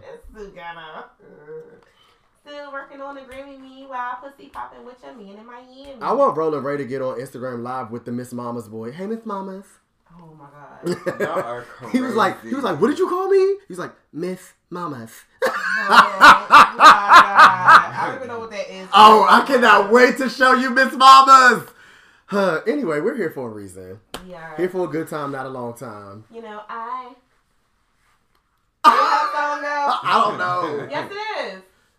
Drake. Not here for a long time. You're a good time. Oh, you know, I'm obsessed I- with him. Child. I am. I aged out. Wow. I didn't. I'm the perfect age. Yeah. Perfect crime. Ah. No, I, I didn't age out of that. Right, right, right, right, right. Yes. So on today's episode, we were literally supposed to not talk about nothing that we already talked about, and the nooks and the crannies and the nuts and the bolts of the conversation was supposed to surround black press, media, and since we work in that industry to a certain extent, you know, you have Anderson Street here, um, And us, the dolls. and us the dolls. Uh, and i also work in pr we just wanted to like shine a light on them when it comes to the ins and outs and the good the bad and the ugly of press when it comes to blacks in the industry. So the light up and the sights are kind of tethered this episode so Well, we touched on it. yeah and you'll Yeah. and, and, and they'll deal regardless so I mean, cope and adjust as well. But I know we bonded in the group chat over our newfound love for Jason Lee, which Yes. hit me like a ray of sun and burned me through my darkest nights. Oh, I Oh, don't God. really understand why I even found one redeemable quality about him. Right. But here we are. Yeah. His vibe is like predatory gay, but he's not messy on the on when he interviews people. And I think that we miss people not being messy. Yeah. Because like a lot of artists, like you learn so much about people on his show. yeah, you Right. do. You know, and I enjoy that because like with Mhm. Breakfast Club, it's like you learn about a, a lot of mess. Yeah. Right. But you don't learn about the actual person. Like I love the interview with Sweetie Saweetie. I love Sweetie. I she looked good. loved her, and they and she was so lovable, and she was fun. And they were She's a asking her sweet really good girl. questions, and like you know, I loved the interview with Kat they did with Cash Doll, and like had Cash Mm. Doll talking a lot about you know her her situation with Kim, but they didn't they weren't messy about it, Right. and I appreciate that yeah. because Jason Lee was like a reality star person, so mess is their bread and butter. Yeah. And his caricature on Love and Hip Hop comes across very messy. Right. So to see him at work and then not give what I thought it was gonna give, the giving gave out. So it was like, oh, okay, you actually do what you're supposed to do Mm-hmm. at work, and then just like learning about his relationships with certain people that I respect, And then she's like, he's randomly really close to Queen Latifah, and I love. yeah, he be calling her. Dana, but I thought it was like fake. You know, No, you know how we all pretend we know these people. fair. Yeah. But apparently she kind of coached him into Oh, wow. what some of the stuff that he's doing right now, and like they met randomly, like him being a fan, and it just turned into something else. So I respect him. Mm-hmm. I know, I know. Ray is probably over me for saying that, but it's a thing. I like I like him one, he has the perfect guy you know, co host. Like Melyssa Ford is amazing at Mhm. interviewing. She asks the perfect questions at the perfect time. Which, you know, sometimes he goes goes all over the place and Mhm. she brings the conversation back. Steph. which Like is- us. Yeah. which is so amazing. Um, and I don't really shout outs to you know DJ Damage. He's from Philly. Hey. Yeah, he's like in the middle somewhere between those two. Um, but I think it's a really good show. The the diverse guests that he's able to pull, hmm and then have intelligent conversations with them are is pretty admirable. Yeah. Because I mean, you wouldn't expect not to be you know judgy, but you really wouldn't expect you know intelligent conversations to be happening with the majority of his guys. Yeah. Because I mean, they're young, they're reality stars, but I'm like, oh, actually, like there's some substance behind all of this. Which I think may be like an undercover goal of his to Right. highlight the fact that that is something that exists because you wouldn't ever think that like we didn't think it about him so i think he's doing that purposefully and it's kind of genius It's gen- uh, listen, we never. I mean, we kind of could tell that there was some issues within that Kelis Nas relationship. oh He blew that out the water, but it was it still wasn't messy. it wasn't. it messy wasn't at all. messy It could have and i appreciated that because like I, I think that i said this on this cast before i knew about that a long time ago Mm-hmm. because my homegirl was working at um, as a marketing assistant at def jam when Kelis and nas were breaking up. And i was told that she would just come in the office black and blue. And i was like oh so that's what's going on. And like of course we couldn't say nothing and like the code or whatever but i'm glad that it's finally out because people still kind of bow down to Nas in a certain way. And after I found that out, I was just like, "You look good, but bye." Listen, and the fact that he still has that um, relationship with Hennessy is crazy because, like, his rage is literally fueled by Hennessy. Right. So, like, you know, because she was saying in interview, like, he would get wasted, he would come home, and then it would just be like, they just be squabbling, Mhm. like, you know? And so, in knowing that and Hennessy not dropping him was crazy.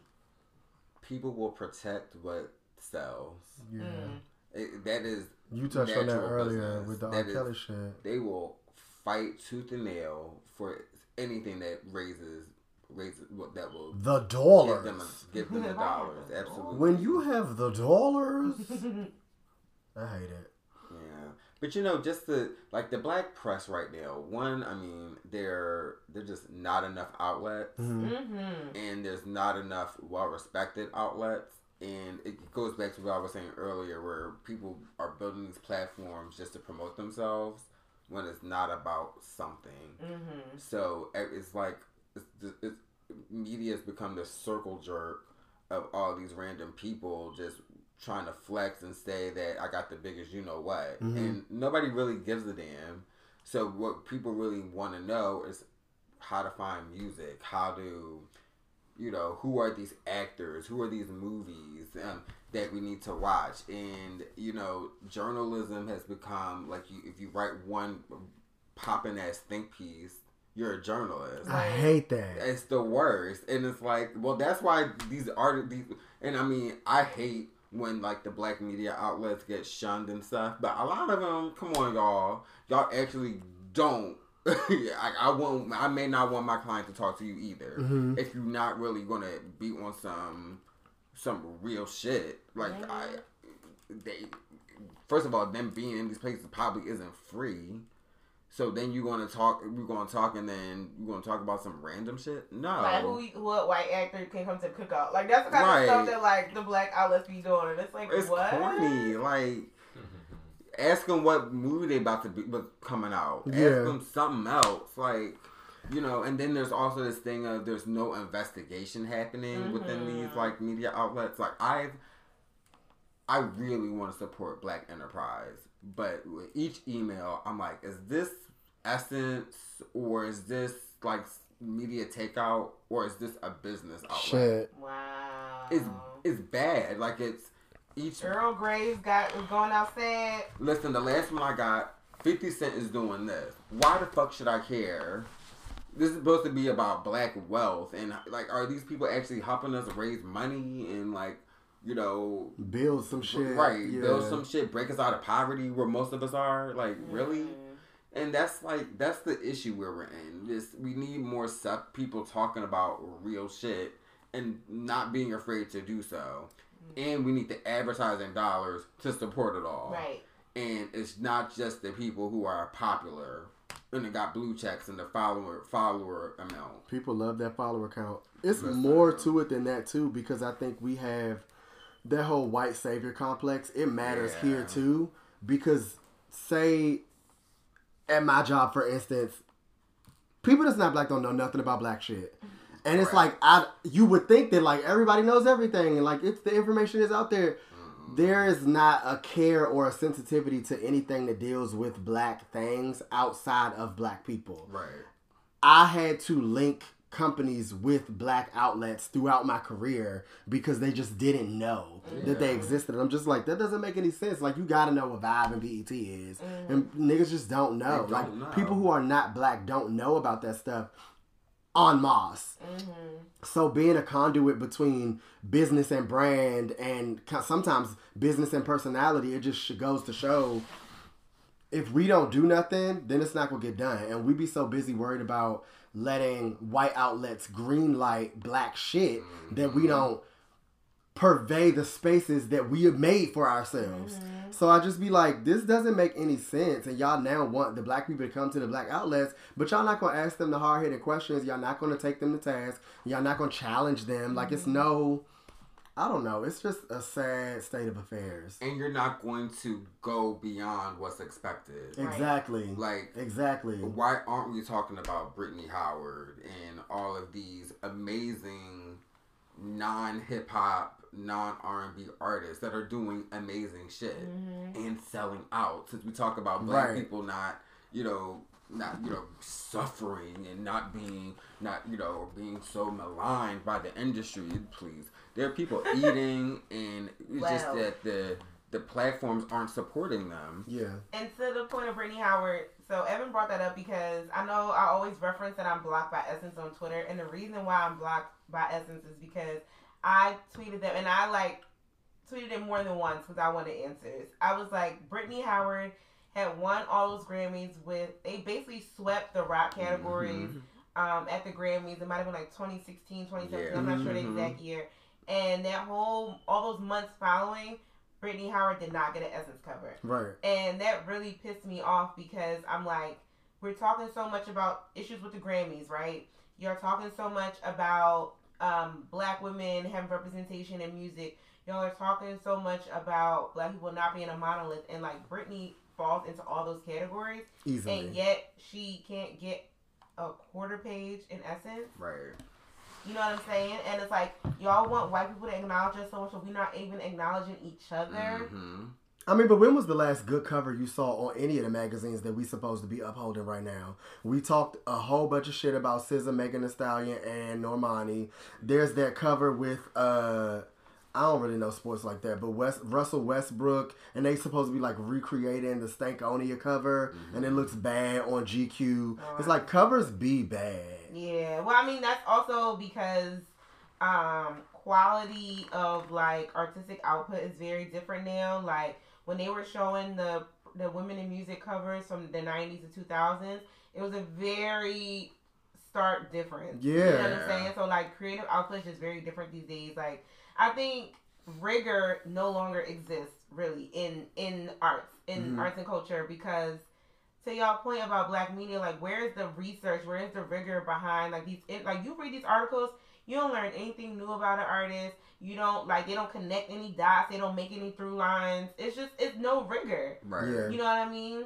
And I think when that happens, not only are you failing like the audience, but you're failing the artist too. Yeah. Because the artist is coming to you for press. Like you are getting, you're supposed to be bolstering like their platform. And if we read every article and it say the same exact shit, we're not gonna care no more, and we're not gonna click anymore because we know we're not gonna learn anything new except for whatever little clickbait thing is that you put for your tweet. you Right. The, out, the outlets have gotten very, very lazy. Yeah, and you can gotten see it on the back end. super lazy. And the other thing, also outside of just um, these like journalists and writers not like being, Being rigorous real. in their work, also a Or lot qualified. of content these days is sponsored content. Yeah. And so labels are paying for a lot of Mhm. press as well, and a lot of like write ups and mentions and all that. And so uh, also a lot of things are like biased because they're being paid to say them. Mm-hmm. So it's like how much like Vibe. If Vibe said an album was five mics or whatever, that shit was five mics. Now you buy your five mics. And so mm-hmm. it's hard for us to decipher what really is lit and what's not because so much stuff now is sponsored content. And I just remember Nicki Minaj, which is why, like my A my least person. right. She's a crazy person, but the most ridiculous thing she said was pretty much when she exposed how fake this media industry is. When she would say about what she, when she would talk about the outlets low, low key bashing her, Mhm. but kind of saying that she had like arrangements with all of them. Like when she would talk about not getting those BET awards, and then the underneath of it all, you know, she Mhm. had like arrangement with BET to support her. That's really bad, and, and you gotta like we we have to you know, and I'm all for you know I understand why we can't be transparent because if we really start talking about how all these like financial relationships between artists and outlets, it will literally blow any. It will crumble up. the industry. It will crumble the Yeah. industry much more than it already has. Yeah. been. but Because we have- green is the main color. right For sure. of course, but you know these outlets have to gain some of their power back. Mm-hmm. Yeah, and I mean the starting with like the local newspapers, because I mean that's the the biggest piece. Like most local newspapers don't even cover arts and entertainment anymore At all. or if it does, it's, it's some weird shit that's mm-hmm. just you know that Cater some- to no specific audience Right, at all. right, Like they right. just throwing it in there because they have to. Right. It's, it's not a well curated piece where it used to be or had to be 10, 15 years ago. Yeah. So it's like, and it's hard because you know you do public relations and so do I. It's like we now have to tell our clients it's still great for you to be in the Inquirer or the Washington Exactly. Post when they're like, it's not going to get me any more sales. My most recent client, I had to fight to get USA Today on our plan.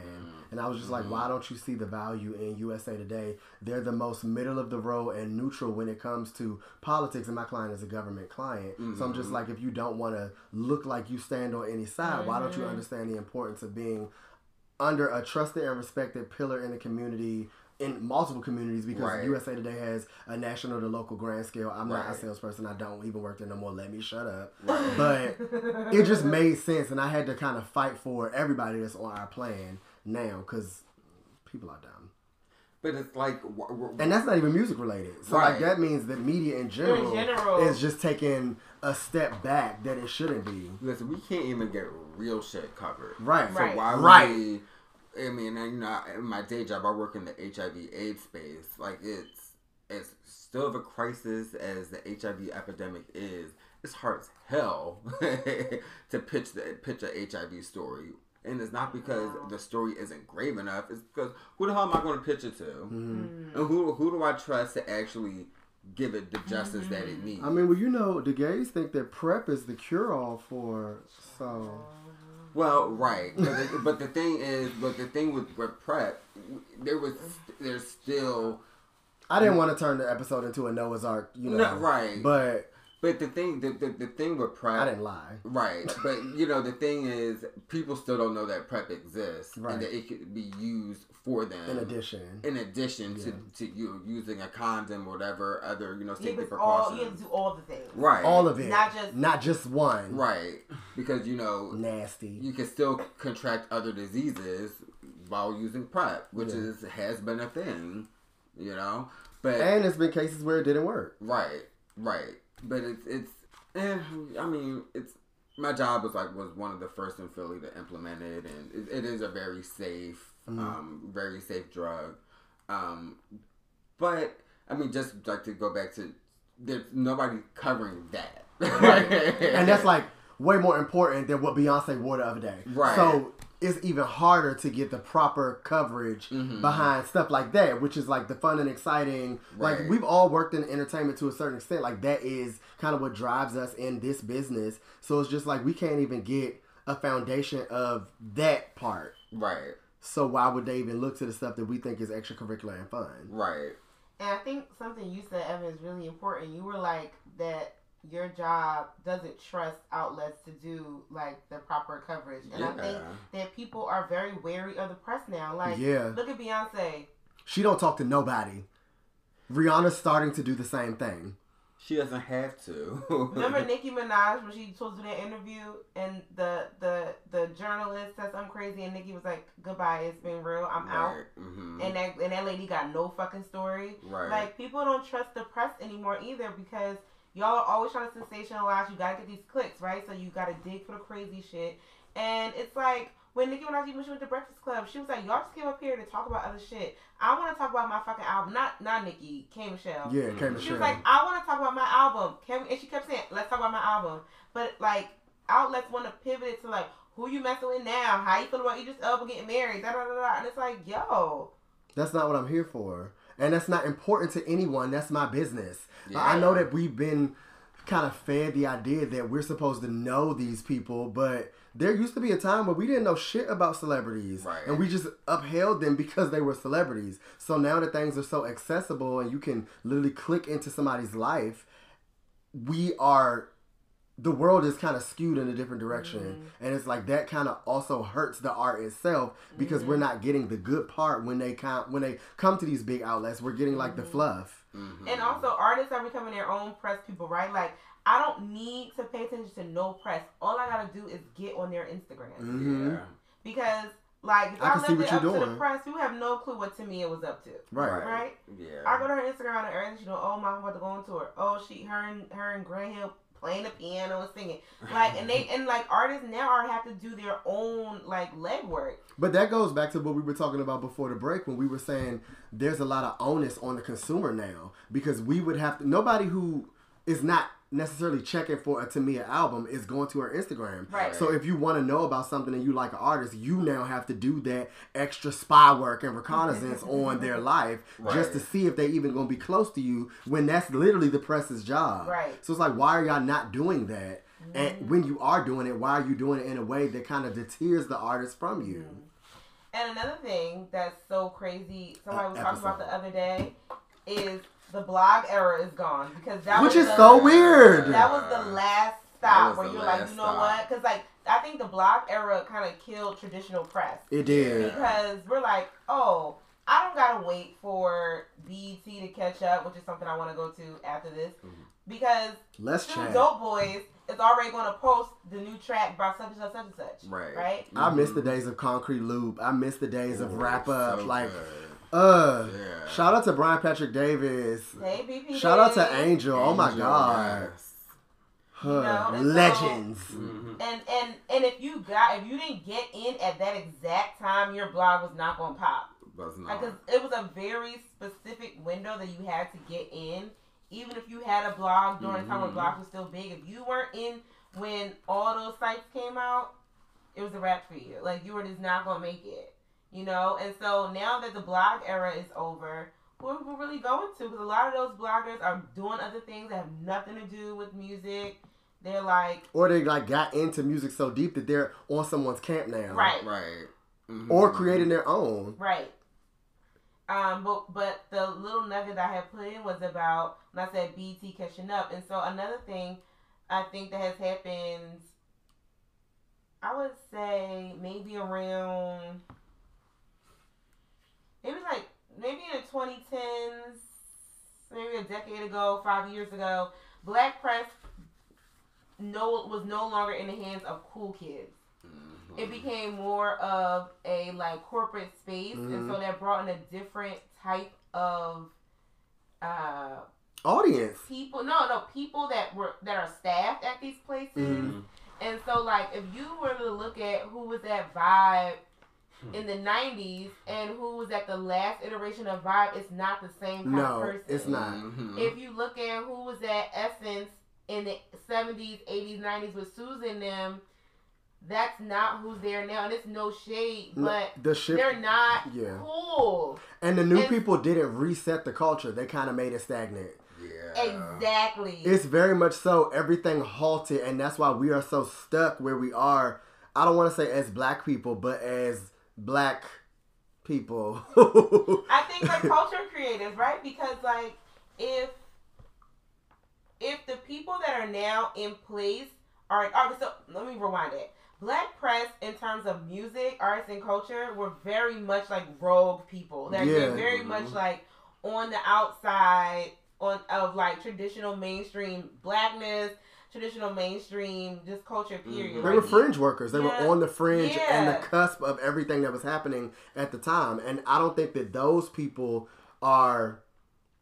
I don't think that the new people that are like that are secure enough to take the license like they should. But they're also not given the opportunity because And you they're gotta not think given about it. opportunity. Like back then, you didn't have to have a fucking college degree to work at a fucking magazine. No. You just had to know somebody that worked there, or you just was assault like assaulting them and sending your mm-hmm. shit. But- Where now it's like you gotta you gotta have your your degree in journalism. You gotta have. That is the part about it that irritates me because the rules stand out more than the actual work. And that irritates my soul because yes, I work in media. Yes, I have a college degree, but I started working at Complex because I knew Keysandra Henderson. It had nothing to do with Oh. the, it had nothing to do with the fact that I was graduating from Clark Atlanta University. They didn't care about that. My Mm-hmm. interview consisted of my knowledge and what I was doing in the space and what my interests were. If I wouldn't have known her, I would not be working in the field I work today. That's it. I owe I told her I would get her my firstborn. Like I owe my life to Keysandra. But But, people don't know that is even still a thing because we're told and fed like, oh, well, you really got to get this degree. And I'm not taking But college you, away. But no, but you do muse. Like I don't like if you go and you look at job applications. Like, all right, I work in the arts now, right? They did be like, you gotta have a PhD and six years of experience to apply to. They do do that. Job. They really do and do it's that. like you can look at these these these like writer jobs or these like marketing jobs or these whatever jobs at these like press outlets, and they really do be like you have to have a degree, and they will throw your shit away. But the Unless loopholes you- are still un- there. I'm I'm not saying they're not, Oh. but a lot of people aren't connected in that way Mhm. anymore. You get what I'm Mhm. saying? Like Mhm. these twenty somethings, they don't got mentors and shit like that. No, like that's how we true. did. Like we came up in the era of mentors and people looking out. When you ask like these young people, these twenty something, like who even say like, oh. There, no one reaches out to us, or I sent emails, no one responded. Like it's not that same kind of relationship. Yeah. And that's on us though. 'Cause A little- to- yep, we yep. Have to, we have to do what was done for us. For us, exactly. And I mean, I think you know, I I, I take it. I always take it back to us, you know, graduating around the time of the recession, hmm and us. A lot of us graduating with no one, because I when I graduated, there was no fucking body. Um, The people were not hiring. they weren't No. like hiring. my time at complex was technically an internship and it was like we'll pay for your transportation to and from that was it. I had four jobs when I lived in New York, and people be like, "Oh my God, why did you move away?" Because I was struggling. Yeah. Are you crazy? I worked at Urban Outfitters on 82nd and 3rd. I was working at a Boys and Girls Club with Lindsay Smith. I had my mm-hmm. internship at Complex Magazine, and I was an extra on the set of every HBO show that came out that year. How to How to Make It in America. Like it was given like, "Oh, the boy with the hair." Like I was like a SAG AFTRA joint. Like that's not no money. I need to go the fuck where the money is. So I had to like find a path to get into media the way that I wanted to be in. And it's not even nobody helping niggas like me no more. So I'm just like, mm-hmm. that is strange. And y'all still expect to be able to find out when my next concert is. You're not even doing that like what? That, that, there's a before steps you gotta take. Yeah. I start how I started my official like PR career was I lost my first job out of college. It was a horrible experience anyway.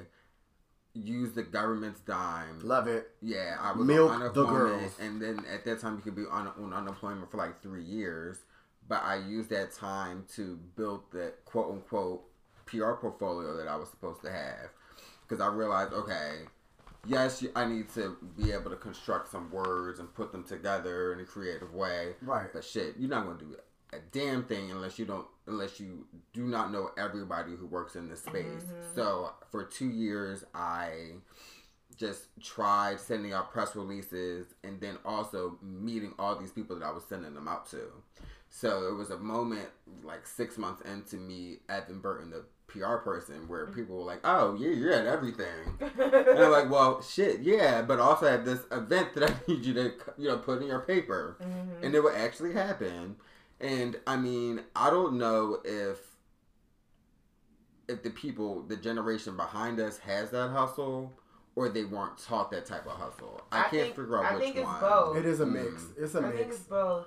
It's weird because you made a good point about us having mentors and stuff like that. I don't know whether it was just my experience in college, but I did always think that it was important for me to have someone above me or around me in the space that I wanted to be in that could connect me with Mhm. people. Like I remember in college being about to graduate and just having sidebar conversations with people that a professor introduced me to because I had long hair and I didn't want to cut it. like literally, how do I navigate through corporate America or a subsidiary of it because I don't really work in corporate America, but I have big tattoos, piercings, hair. I'm not changing none of that. Yeah.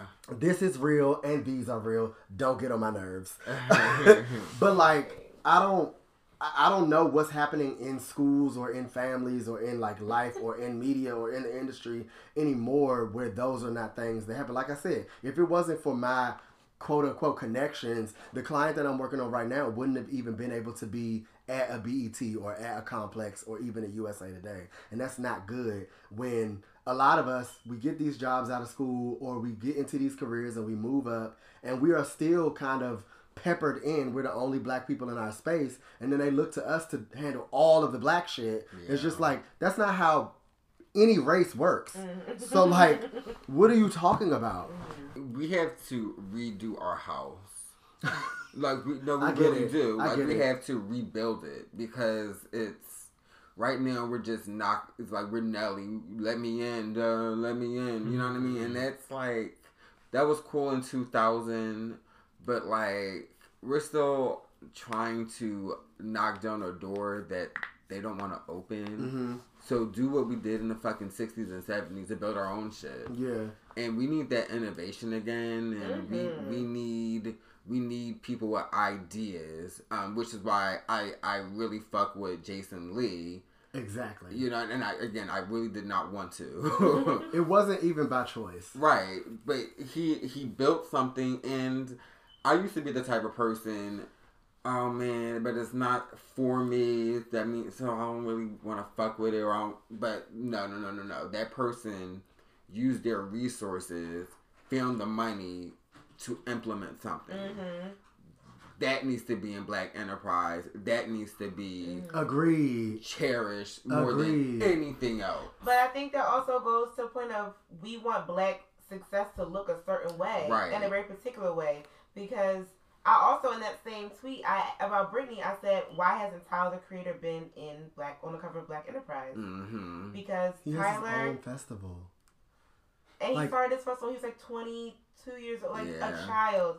He has his own festival. He had his own TV show on um, Adult Swim. Adult Swim. Mhm. He had multiple shows. He had two shows on it. The yeah, first and and the they were like the music curators for the entire segment of Cartoon Network. They had a relationship with the Atlanta office. Right. And it just and they like are not even like Atlanta rappers or anything like that. Right. So that was radical for them to even barter that negotiation. It's just crazy. Like He's a crazy. Like he has his own fashion line that does Mhm. well. You know what I'm saying? And he's also a musician. that has largely been and white people eat it up. Eat that's it what i was up. about to say too And it's just It's- like when you think about to me who is it, who are some amazing black entrepreneurs. Tyler is gonna be at the top of my list. Yeah. Like, Mhm. Especially for these new kills. niggas. Yes. yeah Like Tyler fucking kills, but like because that's not what black success and black Looks looks, like. like. to us.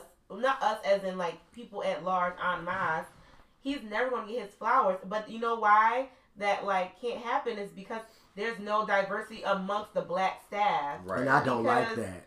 If everybody, this is no shade, but if everybody on the staff at Black Enterprise all got their fucking MBAs at Yale and Harvard, they have no idea who, who Tyler, the creator, is. And so if they have no idea who Tyler the creator is, they can't Mhm. speak to like the work that he's able to do. And it's like we talk so much about white outlets not having the range. None of these black outlets have the range either. Yeah. Because there's so many, y'all have so many blind spots. And so when we think about diversity and inclusion, that's not just meaning get more black people on staff. That means diversify the type of people in general you have on your staff. Exactly. I mm-hmm. literally made that Because exact we point. all have panel. different like blind spots, right? And like if you get enough people on your team, we can fill in those gaps for each mm-hmm. other. And so when you you want to be the voice of black culture, but y'all are leaving out so much because your whole staff is all the same kind of person. A fucking girl with twist out that go to Curl Fest. Like that can't be your whole fucking staff. That can't be your staff. I got It's no shade, but No. y'all know what I'm talking about. Those like that that aesthetic, that is the black girl that's allowed to speak for us. yeah. I thought that I was going to turn people wrong away with in the her. room when I said that. Huh? I, I said that at a panel for Black History Month last week. Literally this exact point. I'm point. mad it didn't. There's no like recorded version for us to go. It was it was a live stream. I know, and but I could was see- at work. Oh no, it's fine.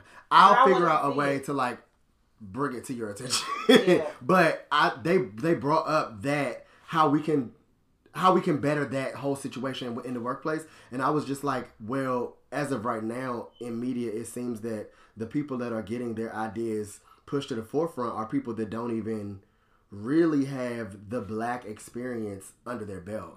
They're people who didn't really grow up in black neighborhoods. I think I make this point on this podcast a lot. The people that are in high positions enough to tell us what culture is are not really part of the culture. No. So it's just like they're dictating what's cool and what's in and what's fun and what's hip and what we should be doing when they didn't even grow up around other black people to know what black people like. and so don't even be around us now. Exactly. And if they are, they're around other similarly siloed black people. like you said, Curlfest girls. So it's no, just I like don't think Curlfest girls don't have a black. I think I think that's two different people. What I mean by Curlfest girls are like the black girls who like are obsessed with Beyonce. Beyonce is their like queen of everything.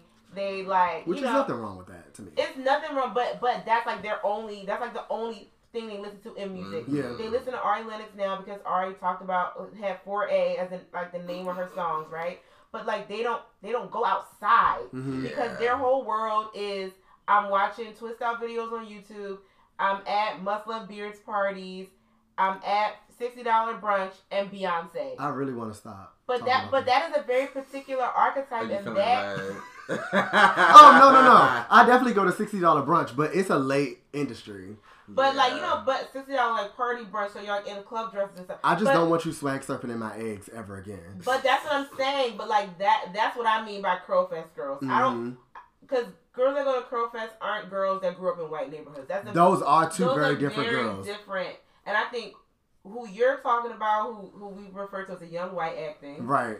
and Come and, on, young Wah. and the curl and the curl fest girls are who is in charge of media, who's telling our story. Mhm. Right, Yeah. and neither one of these people go outside. Neither, you know what I'm saying? true. So it's And- easy for other people to feel like black is a monolith because they only have the perspective of like two different types of black Mm. people, And if you're alternative, you get siloed to Afropunk, right? which But is not really but then even for everybody. Itself has now Yeah. become mainstream black, right? Mhm. Because now Afropunk caters to young white actings who didn't even whatever. It's a race, and they cater to the Curlfest brunch girls, and it doesn't even cater to actually like punk people because now you have to open a door for this particular mainstream black version of blackness. Mhm. And so, like, if we can just go back to to being more radical and being actually diverse and inclusive, I think that we'll have a stronger black press base. But if we are okay with the main the with mainstream, we're okay with what's expected. If Mhm. we're okay with staying within these lines because that is what our dot like our advertising dollars are paying for X Y Z or the sponsor content is paying for X Y Z, then we're going to be in the same loop that we're in. You know? Well, I mean, I think the the outlet right now that's taking a risk in terms of black press is is is Essence, even though That's you what I was gonna ask next. I was gonna say out of the different spaces that we are allotted and the people that we do know, is there anybody aside from Jason Lee Yeah. that is doing it right? Because no, I mean, we have like for sure. the root, the Grio, the No. cut, No, none of those I'm people. into those. Wow. But I Essence, mean- the last like year or so, like I opened up an Essence, I, like when child they had us doing um, vision boards New Year's, and I I opened it and they had all these black arts girls Mhm. and Really? like Kimberly Drew and Yeah, like black women in the arts arts, and they would, in essence, for like a decade, would not cover anybody like So okay, sidebar about Essence because I'm that. I glad think Yola was in was in one of the, that's everything. and they would have never covered a black country artist in essence. But the people who actually work in media at Essence need to do a better job about getting the word out about that stuff. Because if they are actually doing it, that's not what they're sending to companies that are looking for proposals. Mm. Because as a company that needed a proposal on my side from my day job, I didn't choose to work with Essence because they didn't give me anything as impactful as I thought they should. Mm. And it's just like if I'm responsible as the black cool guy at work to Mm-hmm. be the voice for all the black shit, and like there's this client that don't know nothing. If I'm now responsible I got it. for the output of black media for my company, I need people who are already purveying in the space to help me out. It's like you can't. I can't reach out to you and be like, "Hey, I'm doing this cool project with this client. It'll be really beneficial. We have this amount of money." You can't just give me, from a digital perspective, just banners. You need to like mm-hmm. try to at least think in your think boxes and your y'all have creative teams. Y'all have studios of people that should know what they're doing, where they can like at least provide some type of activation that is going to assist in blackness Yeah. not like like I said earlier, just leave it stagnant in the place that it's in because in the 90s and earlier times, um, like early 2000s, we were pushing culture and now culture is being pushed on us and I don't like that. I don't like that either. Um, but in terms of people you think are doing like press well or covering black culture well, black music well, um, I think like the rated R and B Mm-hmm. um does a good job. And they're still a blog, but I think now everyone's just kind of following their Instagram or their Mhm. Twitter. I think they do a really good job. Um, Soul Bounce has been Soul consistent. Bounce. Soul Bounce is good. hmm Shout outs to Kim. Hoya Saxa said she went to Georgetown. Mm-hmm. um, yeah, Kim's been doing it for years. I think she's like one of the innovators in that space. Um, I mean, you know, the thing, and I always big up Essence as a, because I used to never big them up. Don't block me either. Um, Apparently they block happy. Right, but like, come on, like we knew who the five people who were going to be on them damn covers: Beyonce, Mary J. Blige, Alicia Keys, Queen Queen Latifah. Latifah, with a ponytail, with them slick back edges, and maybe with a hat on top. she would give us a cute little derby or something. Um, and then what? Taraji P Henson, hmm and that's a maybe. hmm Like, come on, and and, and it The people don't get covered. I was telling you earlier, the covers are bad. But it shows us that Has there's Regina Hall only- ever had an Essence cover? And Yeah, to it was a group one. Yeah. Oh, She's okay. done. She's done group one, not solo. Okay. But it shows black people that there's only five popping folks, Mm-hmm. and that's how we talk now. You gotta be. You ain't Taraji. You ain't Beyonce. You ain't one of these five people who are on every fucking thing. But let's be real, because you're in the space. It's all part of a marketing campaign anyway. Exactly, exactly. and they their movie or whatever project had enough money to. to pay to mm-hmm. get this person on that cover so that they mm-hmm. can also push the fact that they're working with them but they have this coming out Right. and I, I understand like i'm all about a dollar my savings listen i like it Right. but there also has to be some respect and some sensitivity to the other people around you that Right. don't have anything to do with that like Right. yes it's a business but if you are a magazine, a newspaper, an outlet of any sort, your job deals with the people more than the money. Right. So you're not benefiting the people because you're so focused on the money. Or, you know, uh, one of my favorite classmates said this phrase once, and it changed my entire way of thinking. Um, because, you know, it was weird being in a nonprofit space in a business school. So I'm always feel like I'm the Angela Davis in every conversation. like I brought up mass incarceration last week when I was there, and I was They hate you. I was like, who the fuck have I become? Y'all know I don't talk Me. about shit like this, right? That's all I talk about at work. right. But it's like, yo- I don't really talk about this stuff, but like, if I gotta be the one to bring it up, so be it. But she said, and I'll never forget it, she said, things don't have to be mutually exclusive. Mm-hmm. So it could be about the money and for the people at the same fucking time. You can. What a concept. you know, it's so simple, but like, it can be about both. I swear to God, nobody will die if we do both. Like media shouldn't be taking cues from party promoters at this point. Right. Yeah. the party is for the people, but we have a business behind Right. it, and we're gonna tour this fucking party everywhere we go. No, that's a show I wanted y'all should do mm-hmm. because like, that's a whole whole nother conversation.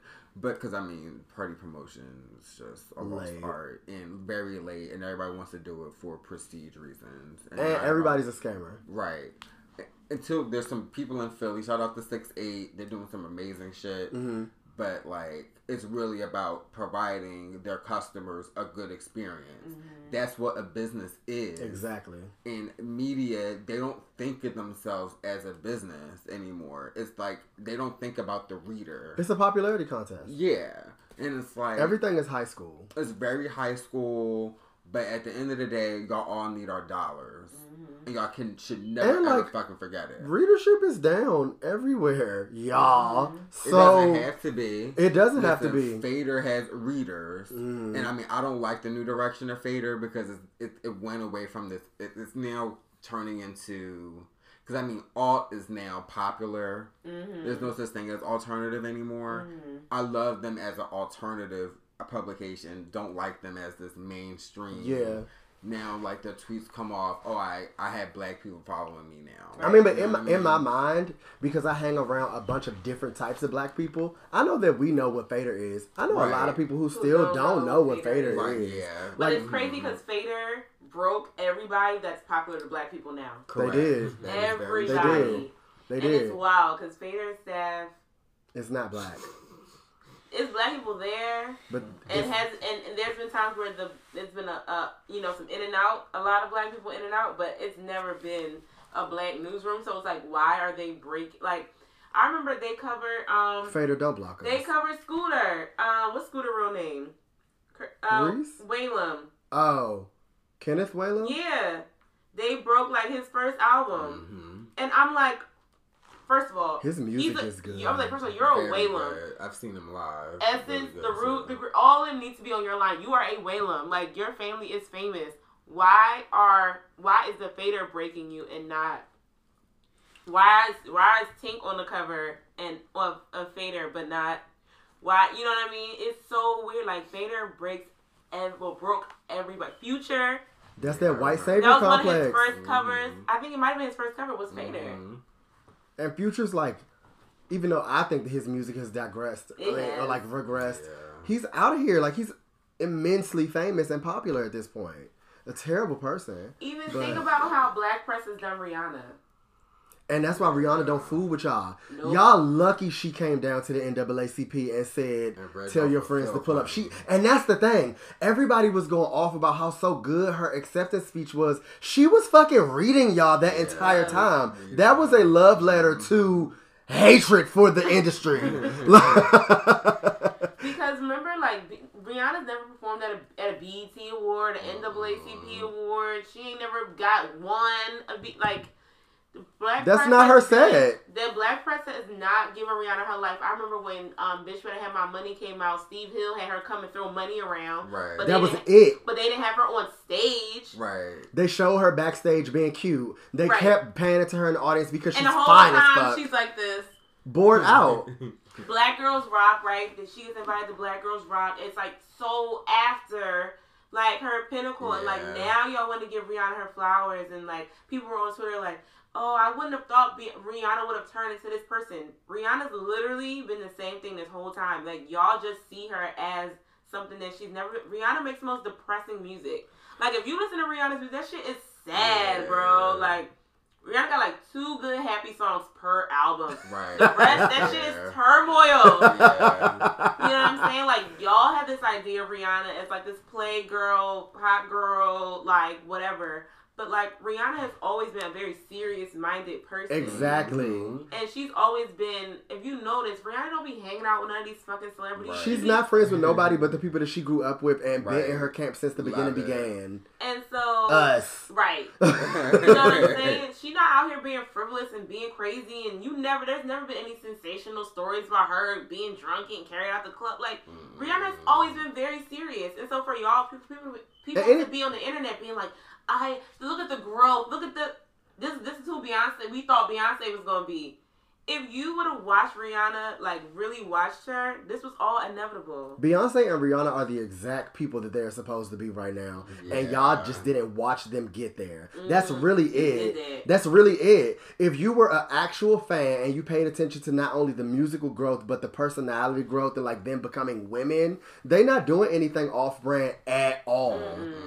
Like at all. I think that where Rihanna is right now makes a lot of sense because the internet has made it easy for people to like watch things that they wouldn't automatically see. Mm-hmm. But Rihanna is not she didn't veer off her path No. at any point in her career. not. Like she's literally been like this. She just kept continued to get power in the industry because people revered her, she was respected, and the music was bomb as shit. So after that happened, she was able to like become a philanthropist and like have all of these causes and really do well in that space. And that made other people like NAACP, Black Girls Rock, like those companies look at her as something else aside from the black pop girl. Because that's why y'all wasn't fucking Yep. with her at first. Yep. Because y'all thought that her music wasn't for us. Mhm. But if you would have paid attention the entire time, you would have seen that this has always been who she is. I don't like it. You know, it was so weird with Rihanna and Beyonce, but it's almost like a black female entertainer has to do the impossible in order to get the acclaim that's due to them. And that's late. And it's very late. And so and- I gotta and- stop saying everything. No, but it's but it's but it's But it is. But it's how can you expect these other entertainers to get any type of acclaim when you're I guess acknowledging people so late in the Mhm. process? Like, I mean, Rihanna's been out, what, 15, 20 years, it broke every goddamn record, and now we're seeing, we're just seeing her as a superstar. Isn't that crazy? It's insane. she was like on her fifth or sixth album before she got a number one in America. That's right. crazy. That is crazy. I mean, she's still she just really started selling out big venues with anti. You know what I mean? Like she's not she was not the on this big elevated platform as she really should have been. Mhm. Um, and there's other people in that boat. And- Like who? I mean, A lot of people will be scared here. A lot of people will be scared here. Well, I and I'll name them. I mean, well, you know, I think I think we have, from a media perspective, been very, very, very disrespectful to Brandy. Yes. Bitch. And, and I mean, I think we there's Brandy there from the there's tons of actresses. I mean, I would I would say there's more actresses than singers at this point. I would say Jazmine. Jazmine. I think we, the people, uplift Jazmine, but media don't uplift No. Jazmine. Like, why the fuck is that BET got her singing on side stages? Yeah. That doesn't make You're any Jazmine sense. Sullivan. Well, you know, I, to to kind of go back to Brandy. uh, Yes, you know, Brandy has had her mishaps, but we never talk about her her accomplishments, which were insane, Unheard of. unheard of. I don't understand how we have all of these music industry minds that no one but people like us and like fans have uplifted the fact that be like um Brandy has really coached an entire generation of artists into the way that they sing right now. Yeah. She's vocal coached everybody that mm-hmm. we listen to without mm-hmm. giving a class or getting a paycheck for it. Right. I don't understand And not that. even just that, Brandy also paved the paved the way for young black singers to be slashers. Yes. Because mm-hmm. Brandy had her own fucking sitcom after being on Thea. Brandy had her own fucking Barbie. That was big. She was the Huge. first entertainer girl of our time to have a Barbie. She was a cover girl. She was the one who opened up the Mm-hmm. door for singers to do movies and that be the norm. It's really like at this point, right, if you want to be because famous, she had because she had she had Cinderella and then she had Double double, platinum. platinum. with Diana Ross. People were not doing that. like outside of Brandy, Beyonce, and J Lo, and look at where Beyonce and J Lo are. Mm-hmm.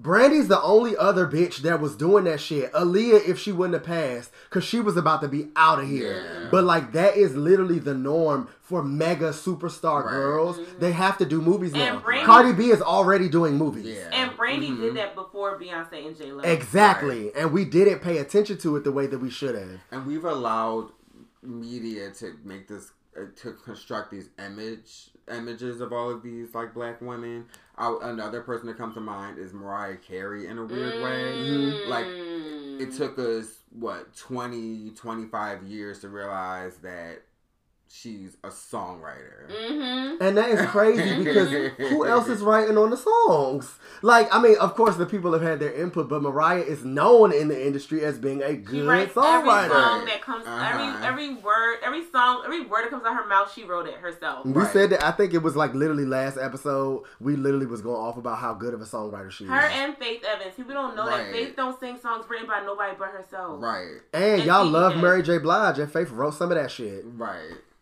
But it's you know Hello? so so we need media to kind of serve as a protector of black culture because they just haven't been. Now we have Twitter, and sometimes it's like overkill when like with all these fan bot sites. It's like Social media is you all- overwhelming. right? It, it'll check you for any little thing, but. The good side is people are actually getting the credit that's due to them Yeah. and it, that was not happening before in terms of black culture because mm. we've allowed tons and tons of disrespect, mostly to our women. Um, I mean, I don't really, I can't really think of like a man. Uh, Usher. I was about to say maybe Usher. Uh, maybe Usher because I mean he should he should be out of here. Mm, like the king of R and B conversation should not have even existed while Usher's still alive. I'm Right. sorry. Mm. Yeah. It shouldn't have. I get that it was like cute for the time and it was a fun thing to talk about. We had a couple episodes where we mentioned it, but like have y'all listened to anything that Usher has ever sang? Are He's you n- crazy? And he's never been off the charts. Right. The albums may not have been confessions, but again, that was a phenomenon. Mm-hmm. Right. You know, that was a thing that will never happen again. That was some Michael Jackson thriller type shit. Exactly.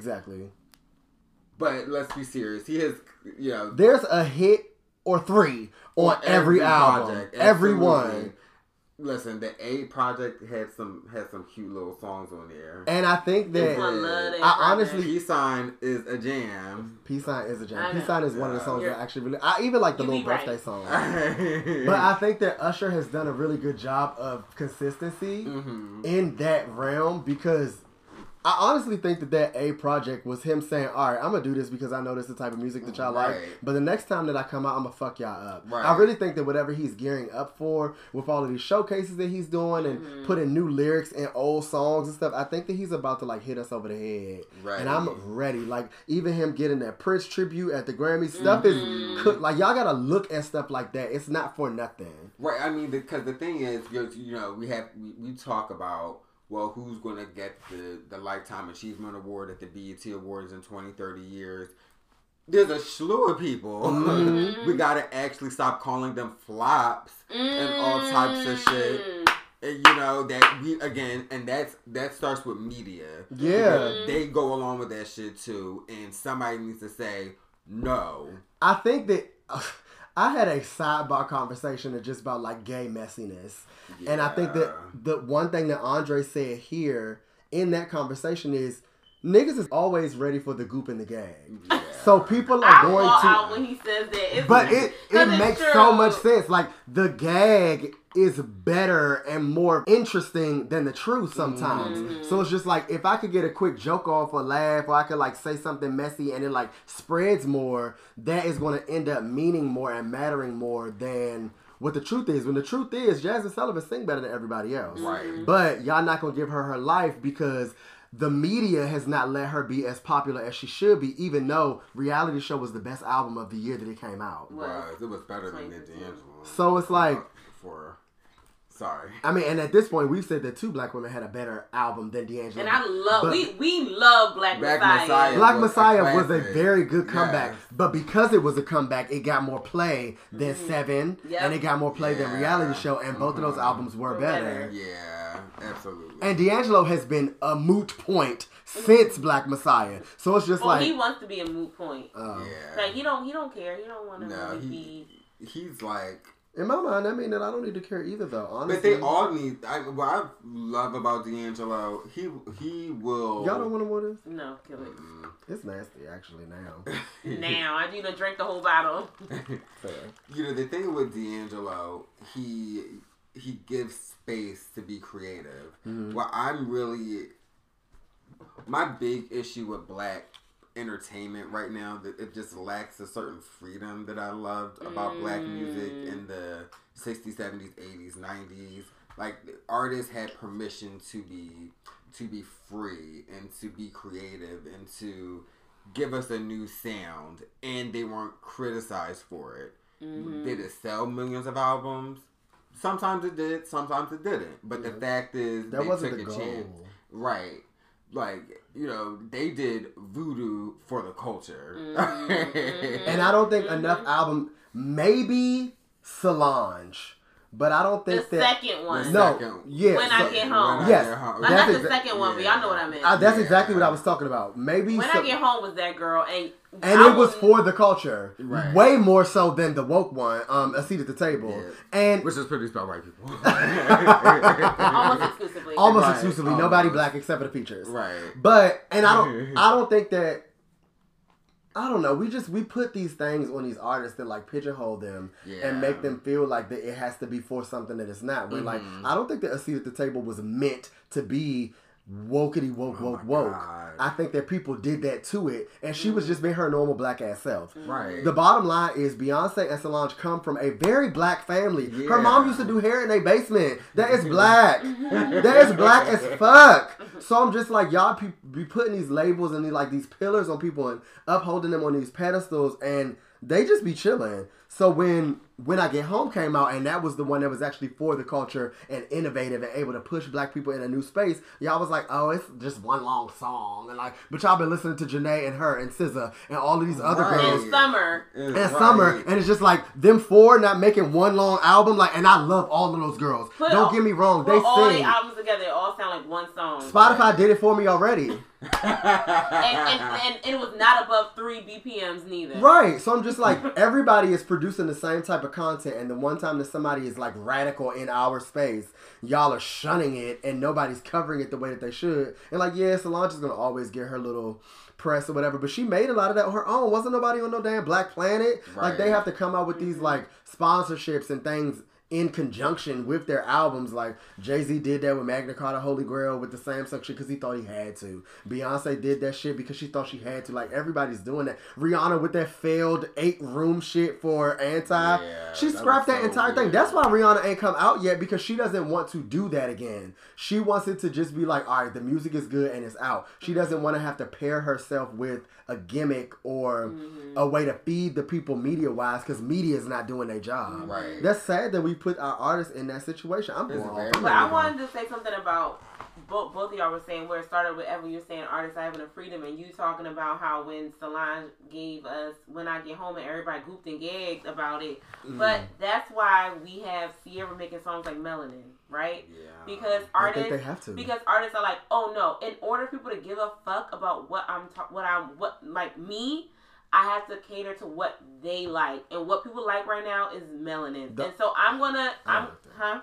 Oh no, I was just I was just pissed. And so that's how we get Ester Dean going through her her records and being like, "Oh, I had this old song that says melanin in it, and I'm gonna give it to Ciara. Ciara gets it, and then she adds all these other people to it because she thinks that's what she has to do. And that's sad because at one point to us and to music people, Ciara was really pushing like the sound of like black girl pop music Yeah. forward. She was the Mhm. forefront for black girl music. You know what I'm saying?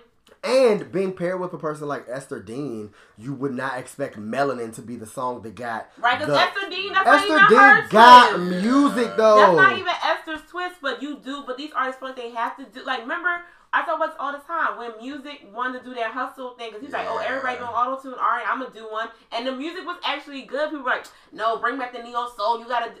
So and th- then he went back to do neo soul. He gave us a single album in 20, I think 16, and then did a double album in 2017. Both got nominated for Grammys. Nobody fucking bought it. So it's just like.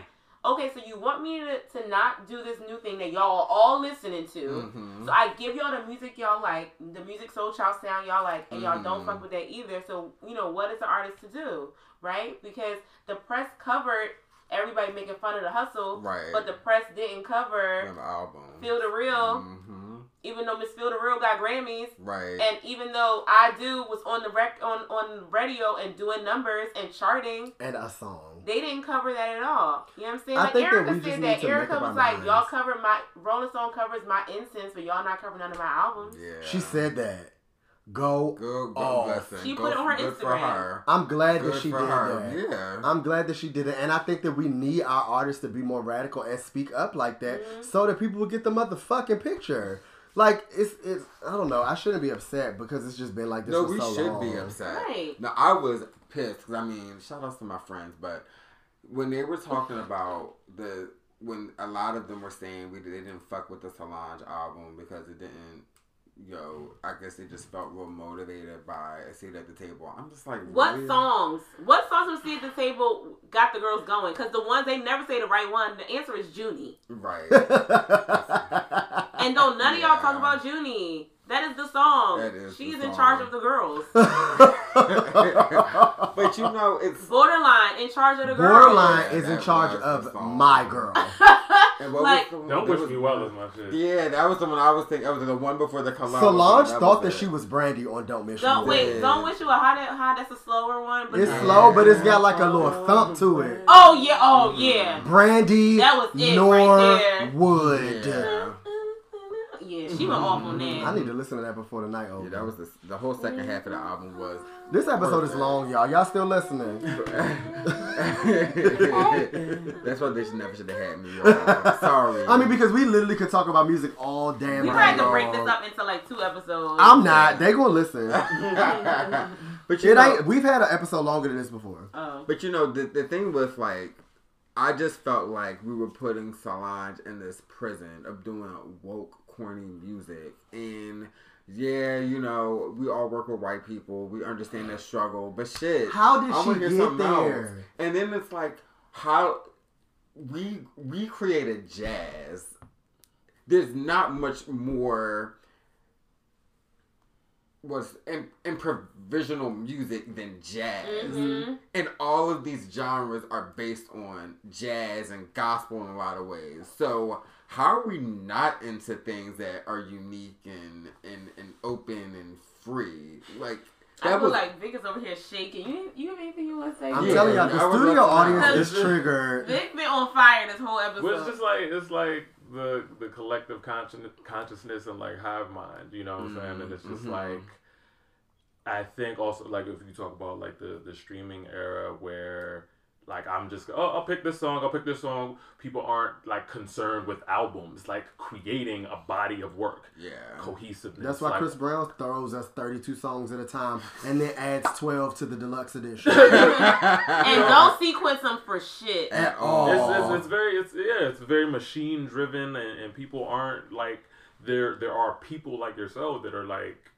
concerned with the music the art the creativity mm-hmm. an artist being an artist like the what what does this expression translate like through this vessel to in, into my life mm-hmm. Yeah. you know and there's other people's like I just want I, I need something by, let me put this playlist together do something cute I could turn up to this. Right, and that I have about two minutes to dedicate to that. You know, and yeah, it's, it's just different. I want people to start saying it's just not my style.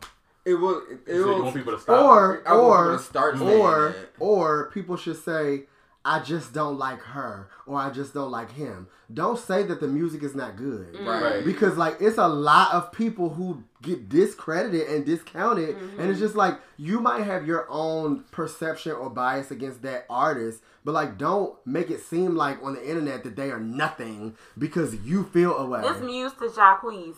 Oops. people are quick to call something Jacquees trash. can't say Yeah. People are quick to call something trash that just might not have been for them. Their taste. Right. which is fine. Like nobody is nobody or nothing is universally loved, but like let something live on the merit of like okay, like this this stood out in this way, but it just wasn't for me. Right. Like there's there's an audience of people out there who might appreciate or need to know about or are looking for that particular type of content. Don't just bash something like my least favorite thing to hear people say about in regards to movies is like, oh, it was trash. And they can't tell you not one thing Nope. about what they Yeah. liked or didn't like. There's no criticality. Mm-hmm. Nothing. It's just yeah. And that's mm. why I try to be so objective in my opinion about art in general, right? Like Stephanie can tell you, it's like me and one other of our friends where we listen to everything. We literally will give anything a chance and then develop an opinion. Except after- Jacquees. Girl, I And like- then when I played the Jacquees song, who was dancing? I don't like for my ears to bleed, and Jacquees is not a singer, so it took me a while to get invested. But the songs are good. Well, I need someone else to sing them. I don't even know how to wrap this conversation up because we could literally go on for years about this topic until shit changes. But I do hope that people look at us as people who are trying to change it. Yeah. I definitely want this podcast to be that objective voice that kind of holds everybody's feet to the fire and it's just like, this isn't right. And you should be doing this in a better way because you have the license and the political impact and all of that stuff. And on the other hand, also be like, but y'all should be listening to this too because it's new and it's cool and it's fun and y'all will like it. Um, so being that like a space for those perpendicular voices is what I've always wanted to do. And I, I want to make make an appeal to your listeners to give it a chance, just because I think a big piece in in the way that we consume black music, we hear a name, oh, I automatically am not going to, and I think we touched on this earlier, but you guys had this platform. Yes, I know a lot of people listening to this at work, but you know, listen to the artists that uh, you know Steph and Muse recommend on a on a weekly basis with this show. That's why they're here. yes, Yeah. they can. Child, they have so many group chats that they can share their opinion through. Stephanie got me in 17. And you be And chatty counting. patty in all of them. He don't be quiet in none of them, but hate to be in them. a Libra in the soul. but, um, but, okay, but um, it, it's really about just listening to the people that we're, we're we're trying to promote. That's that's really it. So give give people a chance. We bring it to y'all every ball. I don't know why y'all gagging so. it's literally a playlist attached to every episode just so that we can recount the actual artists that we have listed out in each episode. Mm-hmm. But I mean, What, something that comes up for me with the things that both of you said is that back to that idea of black people being monolithic, um, and I think some people grow up with that mentality and it's in, it's ingrained and, and reinforced, and they just don't leave it. So it's like if I'm black, I have to be just this way. So I can't be the black guy that listens to Incubus because what the hell is that? You know what I'm saying? Like, but why not? Yeah. Right. You know, like I remember growing up in like that idea of black and white music, which I understand has a nuanced and mm-hmm. complicated history, but like not wanting to just listen to Bone Thugs and Harmony, I'm gonna listen to Reba McEntire.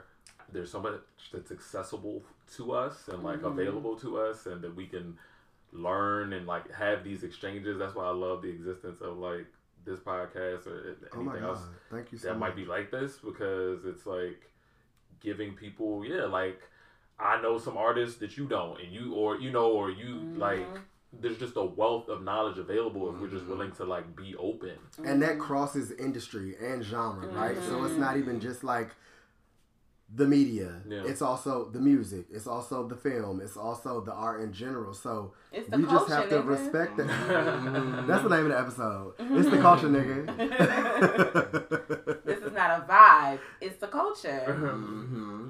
And on that note, I just want to thank you so much, Evon, for coming Aw, here. thank We love you, inviting us. Ev. And This a with long time coming. Long and it's definitely coming. one of our best episodes ever. Like seriously, ever, and like a very good start to the series of business and music. Oh, thanks. Like, ugh, this was everything for me. I'm glad to support because y'all support others. Yes. So, love it. Well, we out, y'all. It's a show. Bye. Bye. Oh, bittersweet summer rain. I'm born again. All